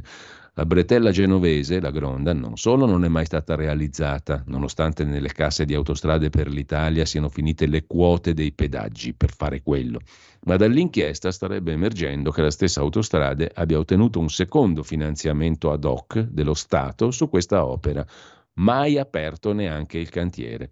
Al momento, in questo fascicolo di indagine, risultano iscritti cinque top manager di Autostrade Benetton, cioè Gianmaria Grospietro, Fabio Cerchiai, Giuliano Mari, tutti presidenti e ex presidenti di Autostrade per l'Italia, e gli ex amministratori delegati Vito Alfonso Gamberale e Giovanni Castellucci. Le indagini proseguono. Vogliamo scommettere come andranno a finire? Meglio tacere. In ogni caso, lasciamo il secolo XIX, andiamo a vedere la questione della rete Telecom. Rete Telecom a KKR, scrive il giornale, c'è l'ok del governo, via libera senza esercizio del Golden Power, scrive il giornale. Vediamo come la racconta Gian Maria De Francesco. Seduta di borsa positiva per la Telecom, il governo ha poi dato il via libera alla vendita al fondo americano KKR di Netco. Che cos'è Netco? È la società che gestisce la rete Telecom. Il governo ha anche rinunciato all'esercizio in toto del Golden Power, cioè del potere di difesa, diciamo così, degli asset strategici, in questo caso della rete telefonica. Il titolo era salito di circa il 3% nelle prime contrattazioni. Quanto al via libera con prescrizioni da parte del governo italiano alla vendita della rete, questo lo ha reso noto Palazzo Chigi, la vendita al fondo statunitense KKR, questo rappresenta un altro passo nell'operazione di acquisizione della Netco, cioè appunto la società che gestisce la rete Telecom a tutela dell'interesse nazionale. Il governo vigilerà pur senza aver esercitato il golden power, cioè il potere di controllo, sulla definizione delle scelte strategiche. Assicurerà tutti i presidi, garantirà la supervisione dello Stato, la sicurezza, la difesa, la strategicità della rete. Il governo Meloni, scrive il giornale, si è assicurato il ruolo di supervisione strategica nella definizione dell'operazione. Allora, golden power significa che il governo deve dire la sua su qualsiasi scelta. Supervisione strategica può voler dire tutto, tutto, tutto, niente, niente per tornare a Cettola qualunque. Boh, ce la racconta così il giornale. Sul fronte Telecom intanto si lavora alla definizione della nuova governance. Questo è il giornale. Su Repubblica vediamo come la mettono. Anche perché vorremmo modestamente dire, queste, queste, queste notizie le trovate a pagina 20 ma noi contribuenti italiani ci abbiamo messo miliardi e miliardi e miliardi e decine e decine e decine e decine di miliardi di euro da quando la rete Telecom è nata, nei lontani anni 20 del secolo scorso, fino a quando è stata oscenamente privatizzata nel 95-67, mm? ci abbiamo messo una quantità di soldi che è roba pubblica, quella roba lì. Quella, re- quella rete telefonica è pubblica perché generazioni di italiani ci hanno messo una quantità mostruosa di soldi come era giusto che fosse. Tra l'altro, oggi attraverso quella roba lì viaggia tutto quanto internet, è strategicissima, altro che golden power, è super strategica. E adesso la regaliamo agli americani per farla corta, controllando o non controllando, perché c'era lo strumento del Golden Power, una volta era l'azione d'oro, adesso si chiama potere d'oro, ma lo stesso concetto, il governo deve dire la sua ed è, il, ed è un, un, un, dire, un parere fondamentale, senza il quale non si può fare niente, su determinate operazioni mm, che rivestono un carattere di importanza strategica in settori strategici come appunto la rete, la luce, il gas e via dicendo. Allora, se tu non lo eserciti, non puoi dire che la tua parola è definitiva. Se tu ti limiti a una supervisione strategica, può voler dire appunto tutto e niente. Praticamente consegni agli americani la rete, punto, con un provvedimento lampo, scrive Repubblica, il governo dà l'ok con prescrizioni ai sensi del Golden Power, autorizzando KKR, fondo americano, ad acquisire Netco la società della rete di Telecom. Il via libera era atteso. Il Ministero dell'Economia parteciperà all'operazione al fianco del fondo statunitense con un 20% della rete. Secondo Palazzo Chigi l'operazione è a tutela dell'interesse nazionale e a garanzia del controllo statale sugli asset strategici della rete. È anche previsto un ruolo del governo per definire le scelte strategiche, vengono assicurati i presidi essenziali, garantita la supervisione di tutti gli aspetti inerenti alla sicurezza, la difesa, la strategicità della rete. La dichiarazione ha fatto infuriare l'opposizione, scrive Repubblica, i 5 Stelle Patuanelli e Pellegrini e Antonio Misiani, responsabile economia del PD. Una decisione di enorme portata consegna a un soggetto privato estero il controllo della rete Telecom, un asset strategico importante per l'Italia. Diciamo che il PD, 5 Stelle lasciamoli perdere, non c'erano, la scopre adesso la strategicità della rete, dopo essere stati i difensori della privatizzazione negli anni 90, con Prodi in primo luogo. No? Un nome a caso, uno che non conta nulla nella storia del PD l'hanno privatizzata loro e adesso fingono di scoprirne l'importanza. In ogni caso è indispensabile che il governo renda conto al più presto di fronte al Parlamento, chiede oggi il PD, a partire dagli strumenti previsti per tutelare gli interessi nazionali e i livelli occupazionali. Hanno massacrato, hanno licenziato loro e adesso si preoccupano. Fantastico. Dello stesso avviso i sindacati, naturalmente tutto il resto. Come la mette per cercare di capire se il governo ha svenduto o no? Andiamo a vedere anche, anche la stampa. Sulla stampa il titolo è questo: Rete di Stato. Telecom, ok del governo a vendere Netco, la società che controlla la rete, al fondo americano KKR, l'opposizione va all'attacco, parla di svendita. Palazzo Chigi difende l'intesa, la strategia dell'infrastruttura resterà sempre in mani italiane come potrebbe essere la società che gestisce la rete. 65% il fondo americano KKR, cioè comandano loro, 15% altri soci italiani, F2I, eccetera, 20% il Ministero del Tesoro, il Ministero del Tesoro dell'Economia e delle Finanze, il MEF. Valore base della rete 18,8 miliardi, questo secondo i conti della stampa. La stampa la mette così, la cessione della rete Telecom alla cordata guidata dal fondo americano KKR eh, entra di prepotenza nel dibattito politico. Tutto parte dall'ok all'operazione arrivato ieri da parte del governo. Il governo ha fatto propri gli impegni presentati nel corso del procedimento, ha giudicato gli impegni idonei, gli impegni degli americani, idonei a garantire la tutela degli interessi strategici connessi agli asset oggetto dell'operazione. Il progetto prevede il passaggio dell'infrastruttura, la rete, attraverso la società Netco, a KKR. Insieme al fondo americano parteciperanno anche il Ministero dell'Economia e appunto gli altri soci come F2I Rete Digitale con una partecipazione fino al 15%.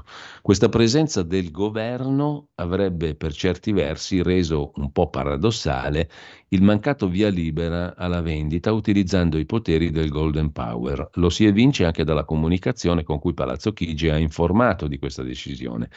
Il via libera con prescrizioni da parte del governo rappresenta un ulteriore passo nell'acquisizione di Netco a tutela dell'interesse nazionale, dice Palazzo Chigi. Si prevede un ruolo del governo nella definizione delle scelte strategiche e vengono assicurati i presidi essenziali e garantita la supervisione dello Stato. Palazzo Chigi ha recepito gli impegni assunti dalle parti, la creazione di un organo di sicurezza, la nomina del preposto di cittadinanza italiana, la competenza esclusiva sulle questioni che riguardano gli asset strategici, il mantenimento in Italia di ricerca e manutenzione e il monitoraggio della rete.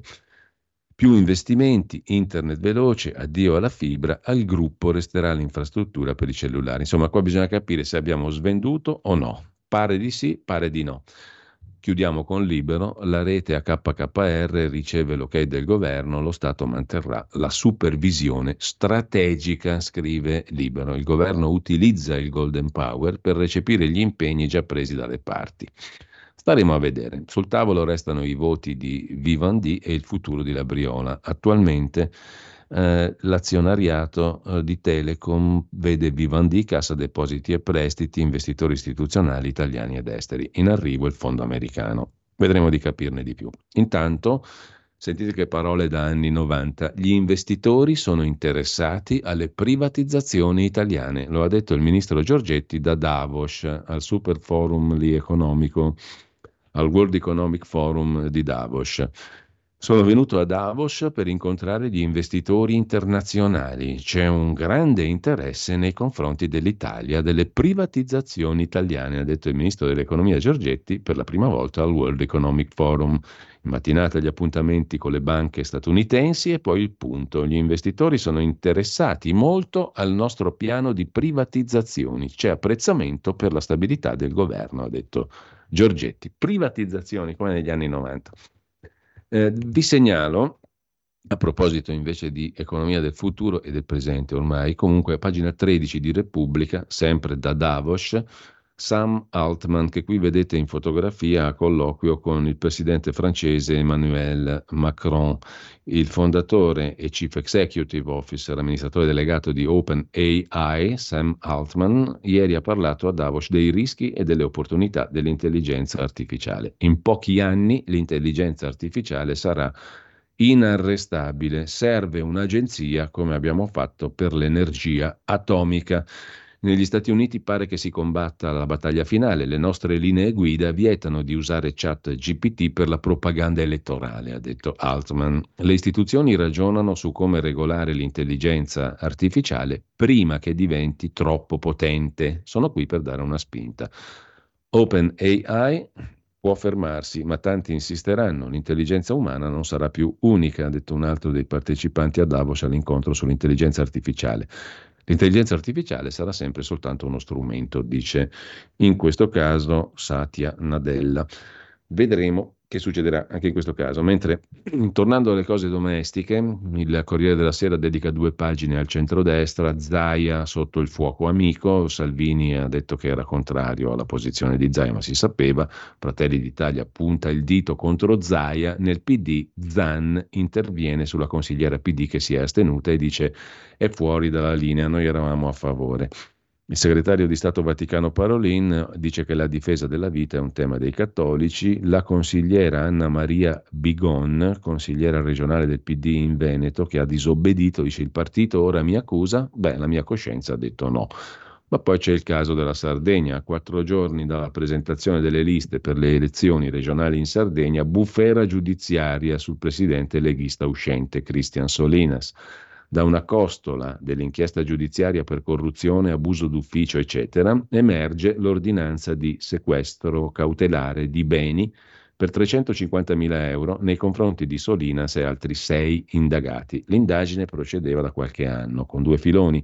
compravendita di un immobile e scambio di un incarico in un ente pubblico con lezioni pare ben retribuite che Solinas avrebbe dovuto ottenere in un'università dell'Albania con promessa di laurea honoris causa. Gli altri indagati sono due esponenti del partito sardo d'Azione e poi un imprenditore cagliaritano, Roberto Zedda, che ha acquistato l'immobile da Solinas, Roberto Raimondi, il manager aspirante alla direzione dell'autorità di gestione del programma ENI-CBC nel bacino del Mediterraneo, il rettore dell'Università di Tirana, Arben Ghiata, e Algonso Lotio, dirigente della e-Campus. L'indagine ha due filoni e si sviluppa intorno a un'abbazia sulle colline di Capoterra, Cagliari, è un rudere. Solinas l'ha acquistato nel lontano 2002 dai frati minori, valutato 35.000 euro, ma Solinas non sborsa un euro. I frati gliela regalano questa abbazia perché lui si impegna a ristrutturarla e si riservano il diritto di utilizzarla, loro e ospiti, per sostarvi, mangiarvi e svagarvicisi, testuale nel rogito. Ma sull'abbazia c'è dall'87 il vincolo del Ministero dei Beni Culturali. Solina sostiene un finanziamento regionale, 183 mila euro, da inizio ai lavori. Si deve fermare perché la magistratura apre inchiesta per abuso d'ufficio edilizio, finanziamento restituito, ma indagine archiviata.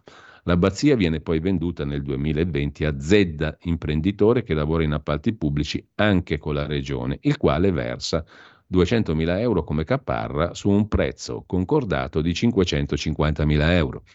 Un mese dopo, Solinas acquista una villa di 500 metri quadri e 20 vani vicino alla spiaggia di Cagliari, il Poetto, dando in acconto 200.000 euro.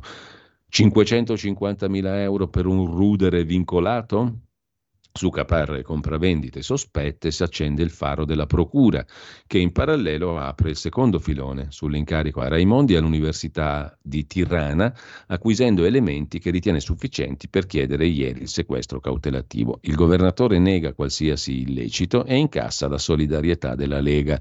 Fra gli altri guai anche un processo in corso per la nomina del direttore generale della regione privo dei requisiti, secondo la magistratura. Un altro dirigente magistrato della Corte dei Conti che lo ha supportato nella nomina è già stato condannato a due anni e otto mesi.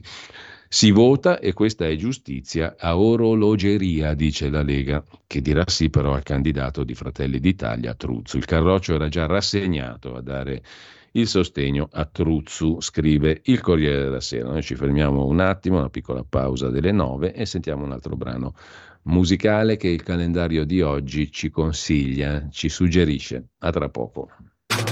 Stai ascoltando Radio Libertà. La tua voce libera, senza filtri né censura. La tua radio.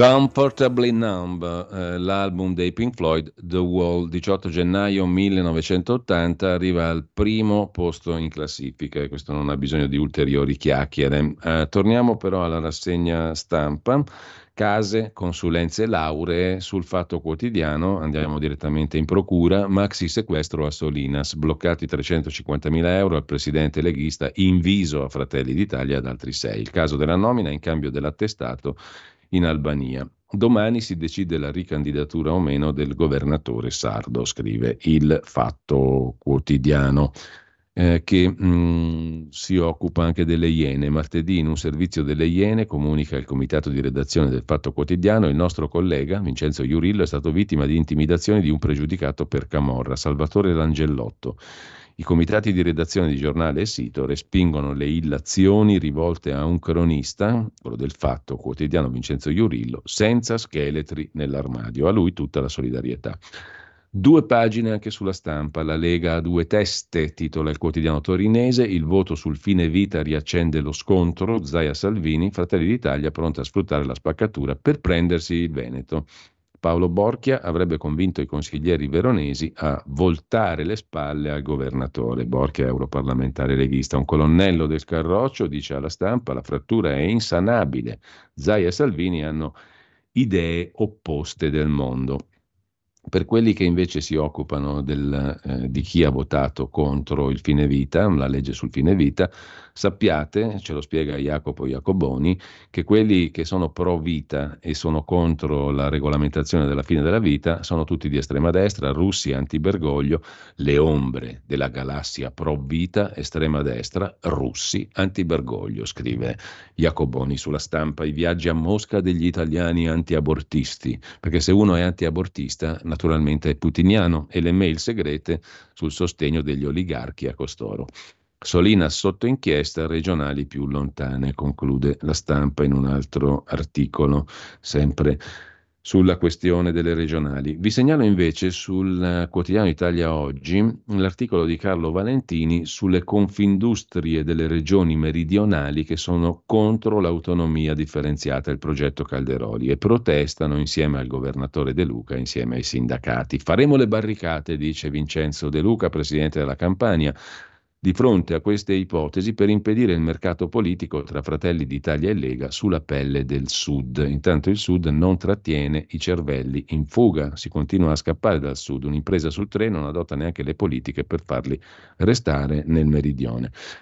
Sulla questione economica invece c'è un bell'articolo sul dorso milanese lombardo di Avvenire, laddove si chiarisce che la crisi tedesca spaventa anche la Lombardia, perché la regione Lombardia è la prima tra le regioni italiane per interscambi commerciali e economici con la Germania. 0,3% la percentuale negativa della produzione dell'economia tedesca.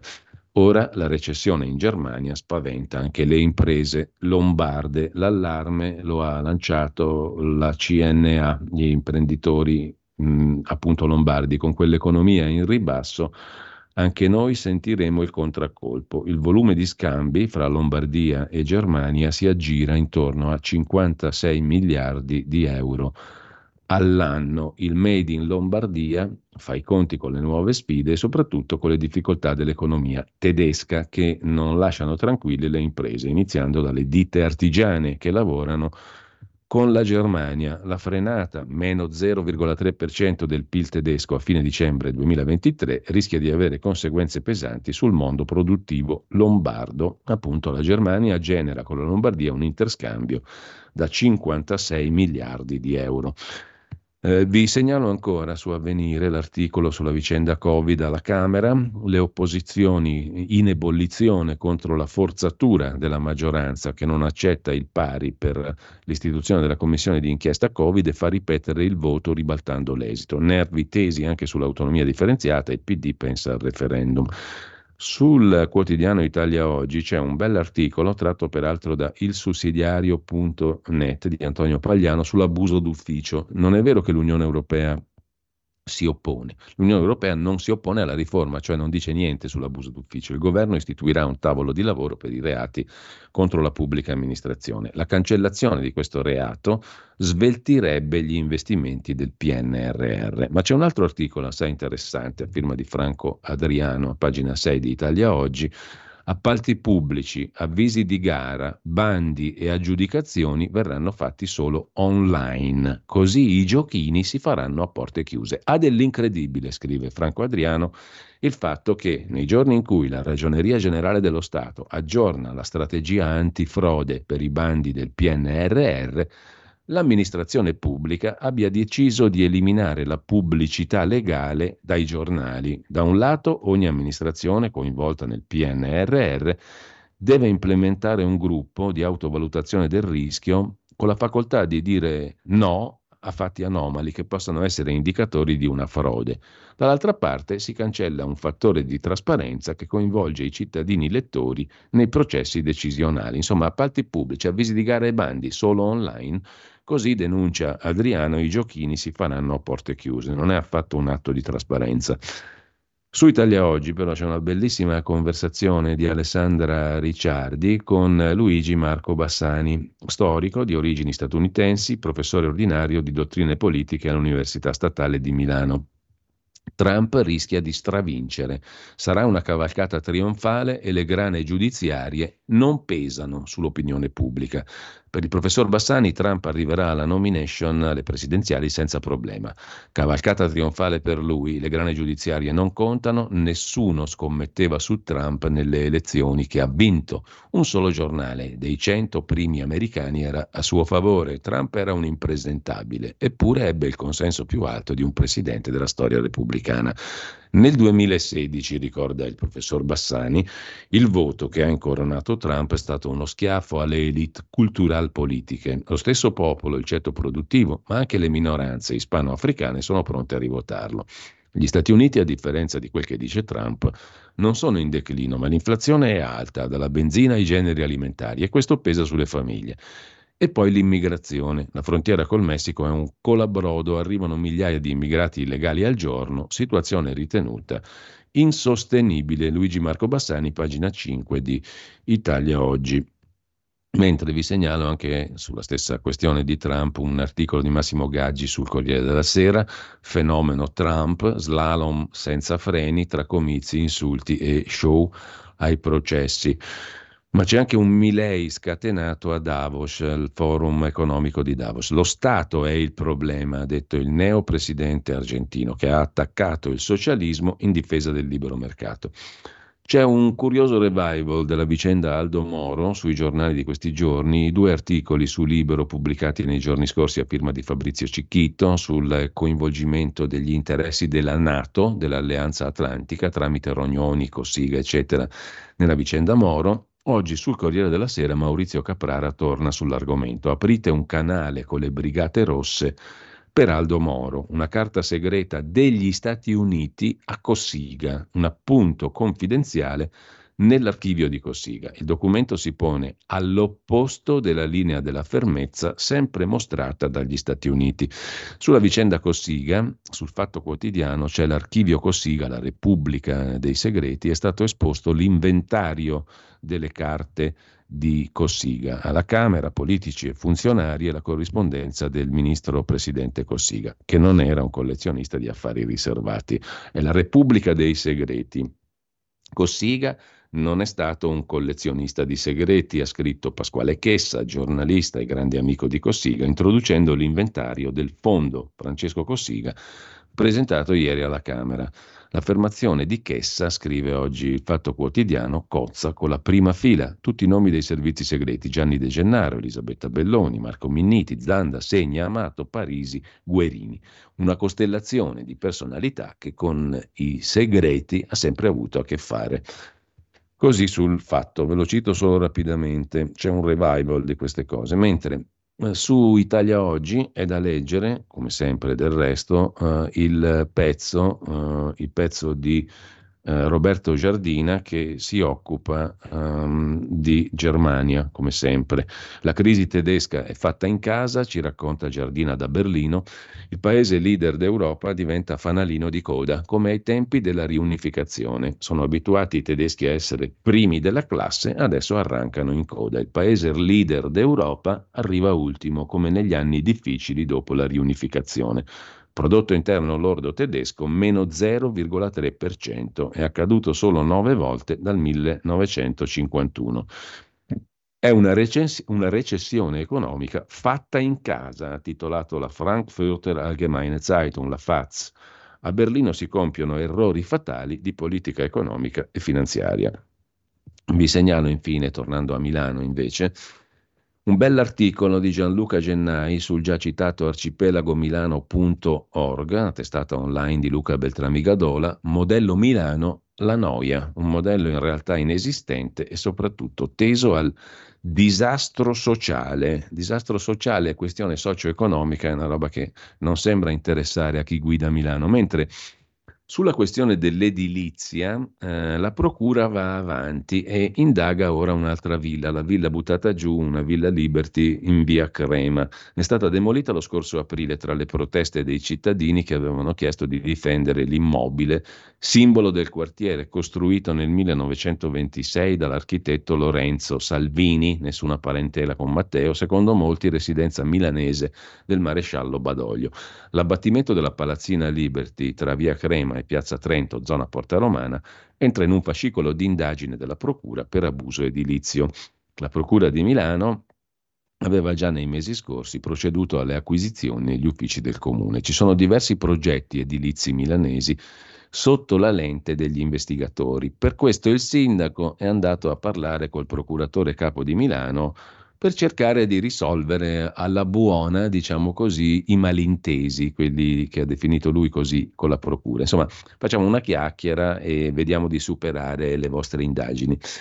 Intanto se ne va Annunzia De Girolamo, non sarà più con la sua trasmissione su Rai 3, arrivano Petrolio, ovvero il giornalista uh, Rai che conduce Petrolio, uh, e uh, insieme a lui um, Gomez del Fatto Quotidiano, un bello schiaffo diciamo per il cosiddetto regime della destra.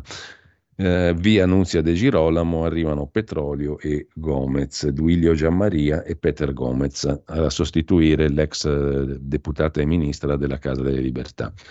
Mentre su Repubblica vi segnalo l'intervista all'estetista cinica, cioè l'imprenditrice, influencer e blogger Cristina Fogazzi. Sui social ci, si gioca al massacro, bisogna imparare a tacere. Anch'io ho paura di sbagliare. Chi ha un vasto seguito deve capire e sapere cosa può dire e cosa no. Anche chi riprende una notizia deve essere responsabile. A corredo della morte della ristoratrice di Sant'Angelo Lodigiano. Per la pagina di cultura poi andiamo in pausa. Egregio Pasolini, cercasi Gesù disperatamente. Siamo su avvenire. 78 lettere furono inviate a Pasolini da giovani aspiranti a diventare protagonisti del suo film Il Vangelo secondo Matteo impersonare Gesù Cristo. Il, il documentario su queste lettere è su Sky. Il grande sogno della gioventù anni 60 era entrare nel mondo del cinema e nelle lettere questi giovani chiedevano di impersonare il Gesù Cristo pasoliniano che poi fu impersonato dall'attore catalano Enrique Irazzocchi, un film bellissimo peraltro girato nel Materano.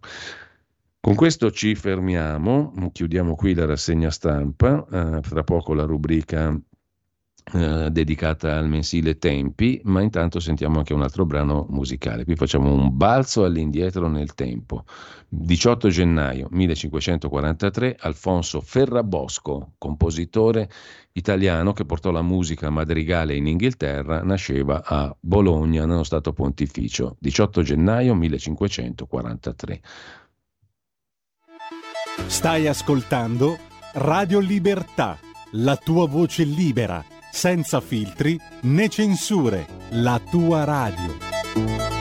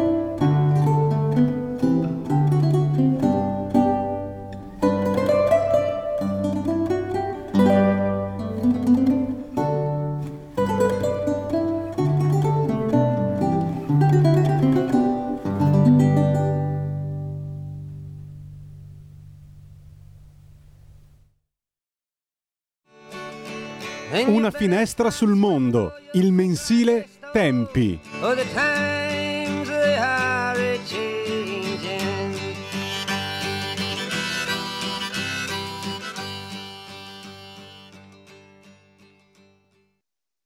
E do il benvenuto e il buongiorno, come tutti i giovedì a quest'ora, a Emanuele Boffi, direttore di Tempi, tempi.it. Buongiorno Emanuele, grazie. per Buongiorno, buongiorno a tutti. Allora, mh, il eh, primo piano, l'home page di Tempi oggi si apre su una serie di questioni che riguardano la politica internazionale, poi ne parliamo, Mm, ma c'è anche da dire che Tempi ha preso una posizione molto precisa su una questione che ha tenuto banco in questi giorni, no? ovvero la cosiddetta proposta di legge sulla fine della vita in Consiglio regionale del Veneto. Tu sei stato molto diretto e molto chiaro, rivolgendoti anche al presidente della giunta regionale veneta Zaia, con un articolo, un editoriale ehm, di ieri sostanzialmente, nel quale tu chiedi a Zaia, caro presidente, chi volevi imbrogliare? Il governatore, tu sostieni, ha giocato con le parole, in realtà per nascondere una sua battaglia politica e ideologica. Tu avrai visto anche l'intervista ieri di Zaia al Corriere della Sera, no?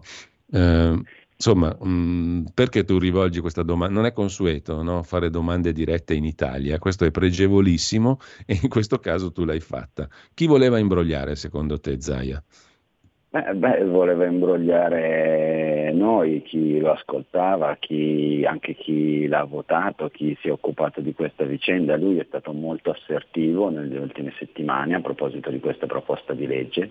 Eh, lui giustamente rivendica il fatto di pensarla in un modo, e questo ovviamente eh, tutti lo rispettiamo, eh, dice però io ho visto anche il suo intervento diciamo, durante il Consiglio Mm, regionale sì. dove lui anche coraggiosamente ha deciso di partecipare questo va tutto a suo merito diciamo.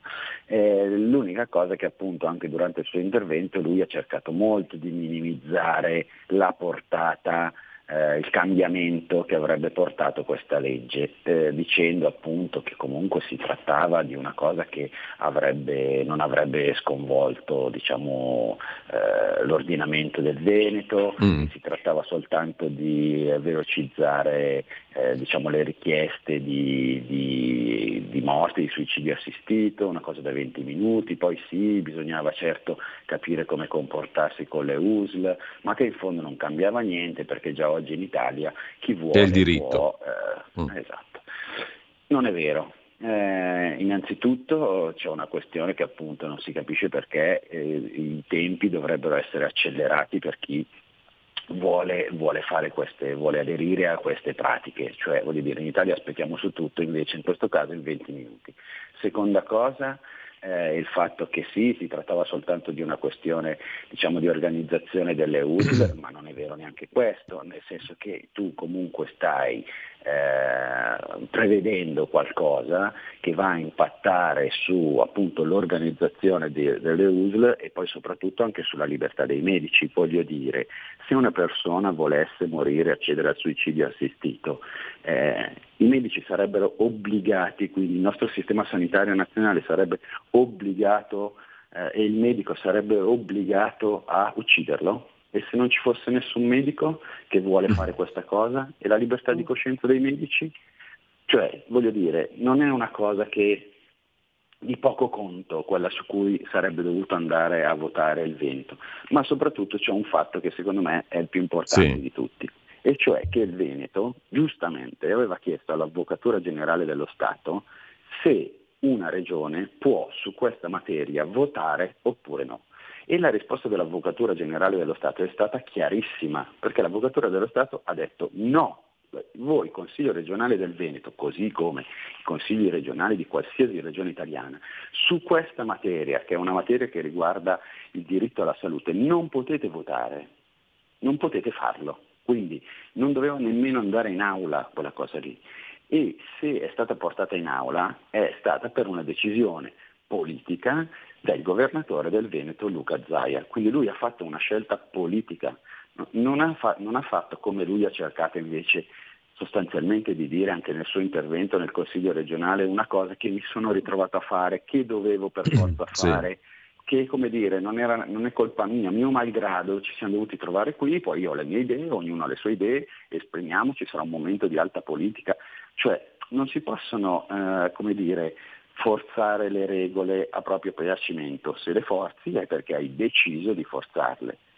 Poi, Peraltro senza dichiararlo esplicit- esplicitamente, no? anzi dicendo il contrario. No? Cioè appunto, anzi facendo diciamo così, un discorso, io credo che lui abbia fatto quel discorso sostanzialmente perché aveva capito che all'interno del Consiglio regionale la proposta era in bilico, non sarebbe passata e quindi ha cercato di fare un discorso anche come dire, molto magnanimo eh, per convincere e portare a casa la vittoria politica. Poi non è passata per l'astensione di questa consigliera del PD. Del PD. Consigli- mm. Sì, esatto. che ha preso le sue legnate anche lei dal partito, no? Tra l'altro. Moltissimo, tra l'altro ieri un po', diciamo così, ridevo perché i suoi compagni di partito del PD le dicevano ah ma tu hai votato con la destra cioè che è una, una, posizione, una critica abbastanza illogica nel senso che loro hanno votato con Zaia, quindi voglio dire pure loro hanno votato con la destra, quindi cioè, va bene votare con la destra solo in certi casi, quando la destra fa quello che diciamo noi,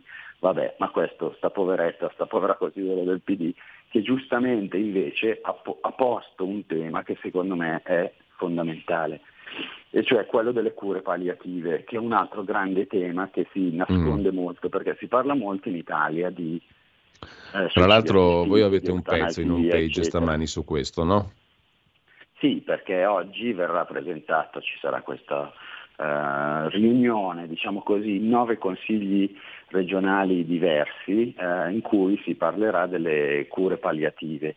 Tra l'altro il Comitato Nazionale di Bioetica proprio due giorni fa ha fatto uscire un bel documento dove dice che in Italia noi abbiamo un'ottima legge sulle cure palliative che non è applicata ma eh, e la domanda del, diciamo così, del presidente del Comitato Nazionale di Bioetica che si chiama Angelo Vescovi è questa, ma perché in Italia c'è un dibattito feroce su come fare a eliminare i malati e invece non c'è un dibattito interessante su quali potrebbero essere le cure che noi potremmo mettere in campo, e ce ne sono, e sono anche di ottimo livello, per alleviare la sofferenza di questi malati. Perché è chiaro che un malato che si trova a vivere una condizione di grandissima sofferenza può pensare diciamo, che l'unico modo per alleviarla è farla finita. Eh, sì. Ma se questo, a questo malato fossero offerte delle cure che lo aiutano ad alleviare questa sofferenza, perché mai dovrebbe pensare alla morte?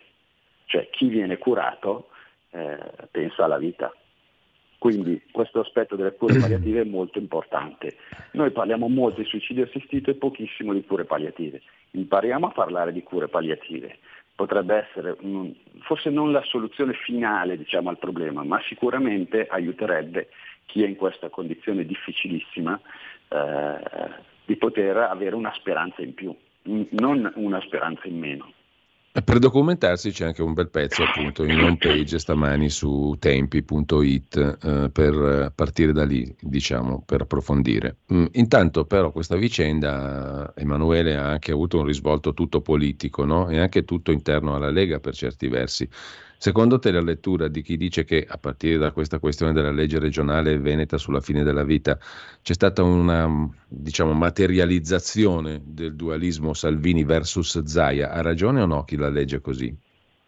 Allora, sicuramente è venuto a galla ciò che diciamo, un po' tutti noi sapevamo, e cioè che tra eh, diciamo così, convincimenti ideali e politici di Salvini e Zaia c'è una grande differenza io non mi spingo a dire fino a ostilità e antipatia, però diciamo una differenza.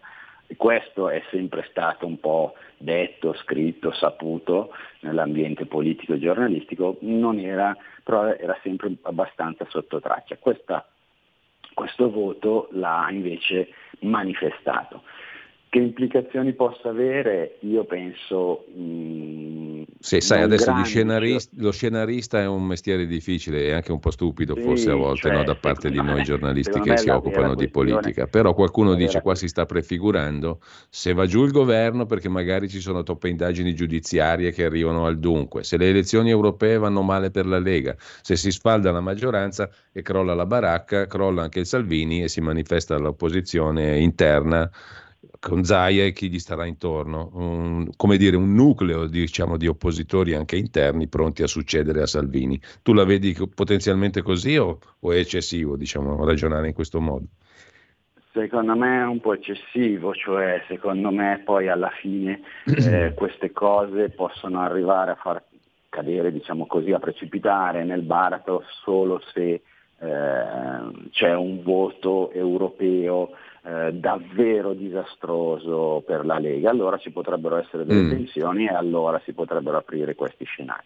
Ma per ora diciamo così, è, un po', è un po presto per, per prefigurare questo scenario quindi voglio dire staremo a vedere come è giusto. Ci sono anche le regionali peraltro, eh, un'altra sì, cartina esatto. di... Come hai detto tu in premessa, gli scenaristi diciamo così, guardano la loro palla di cristallo e cercano di immaginare il futuro, cioè vediamo. ecco, dire, a proposito di scenari, visto che siamo già quasi alle 9.28, tu vedi anche lo scenario giudiziario all'orizzonte a condizionare il quadro politico, mi riferisco da ultimo alle inchieste Verdini e quella Solinas che ride flagrata, perché in realtà è una roba anche abbastanza vecchia l'inchiesta su Solinas, no?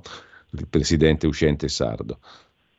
Cioè la situazione diciamo così, di attrito tra la politica e la magistratura in Italia è una costante, è, è un saliscendi.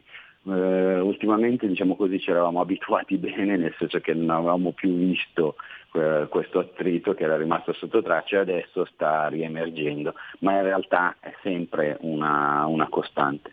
Sono molto curioso di andare a capire bene di che cosa è accusato Solinas e vedere un po' questa, questa situazione.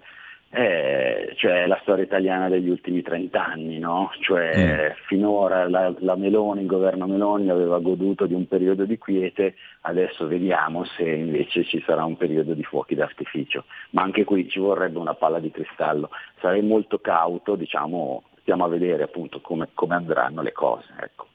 Allora, mh, vi segnalo intanto per chiudere la nostra conversazione, Emanuele, tre articoli che sono in primo piano sul sito tempi.it stamani, l'Ucraina in difficoltà, la politica europea in disgregazione e le mosse dell'Iran. Eh, Rodolfo Casadei sull'Iran, Lodovico Festa sull'Europa e Leone Grotti sull'Ucraina. Mm, li segnalo soltanto perché sono molto interessanti e toccano tre nodi scoperti. Ti faccio una domanda sola però, ma l'Ucraina, secondo te, eh, che fine fa? E Zelensky ci è o ci fa? Quando dice che bisogna sconfiggere Putin, che bisogna continuare la guerra, eccetera, realisticamente parlando.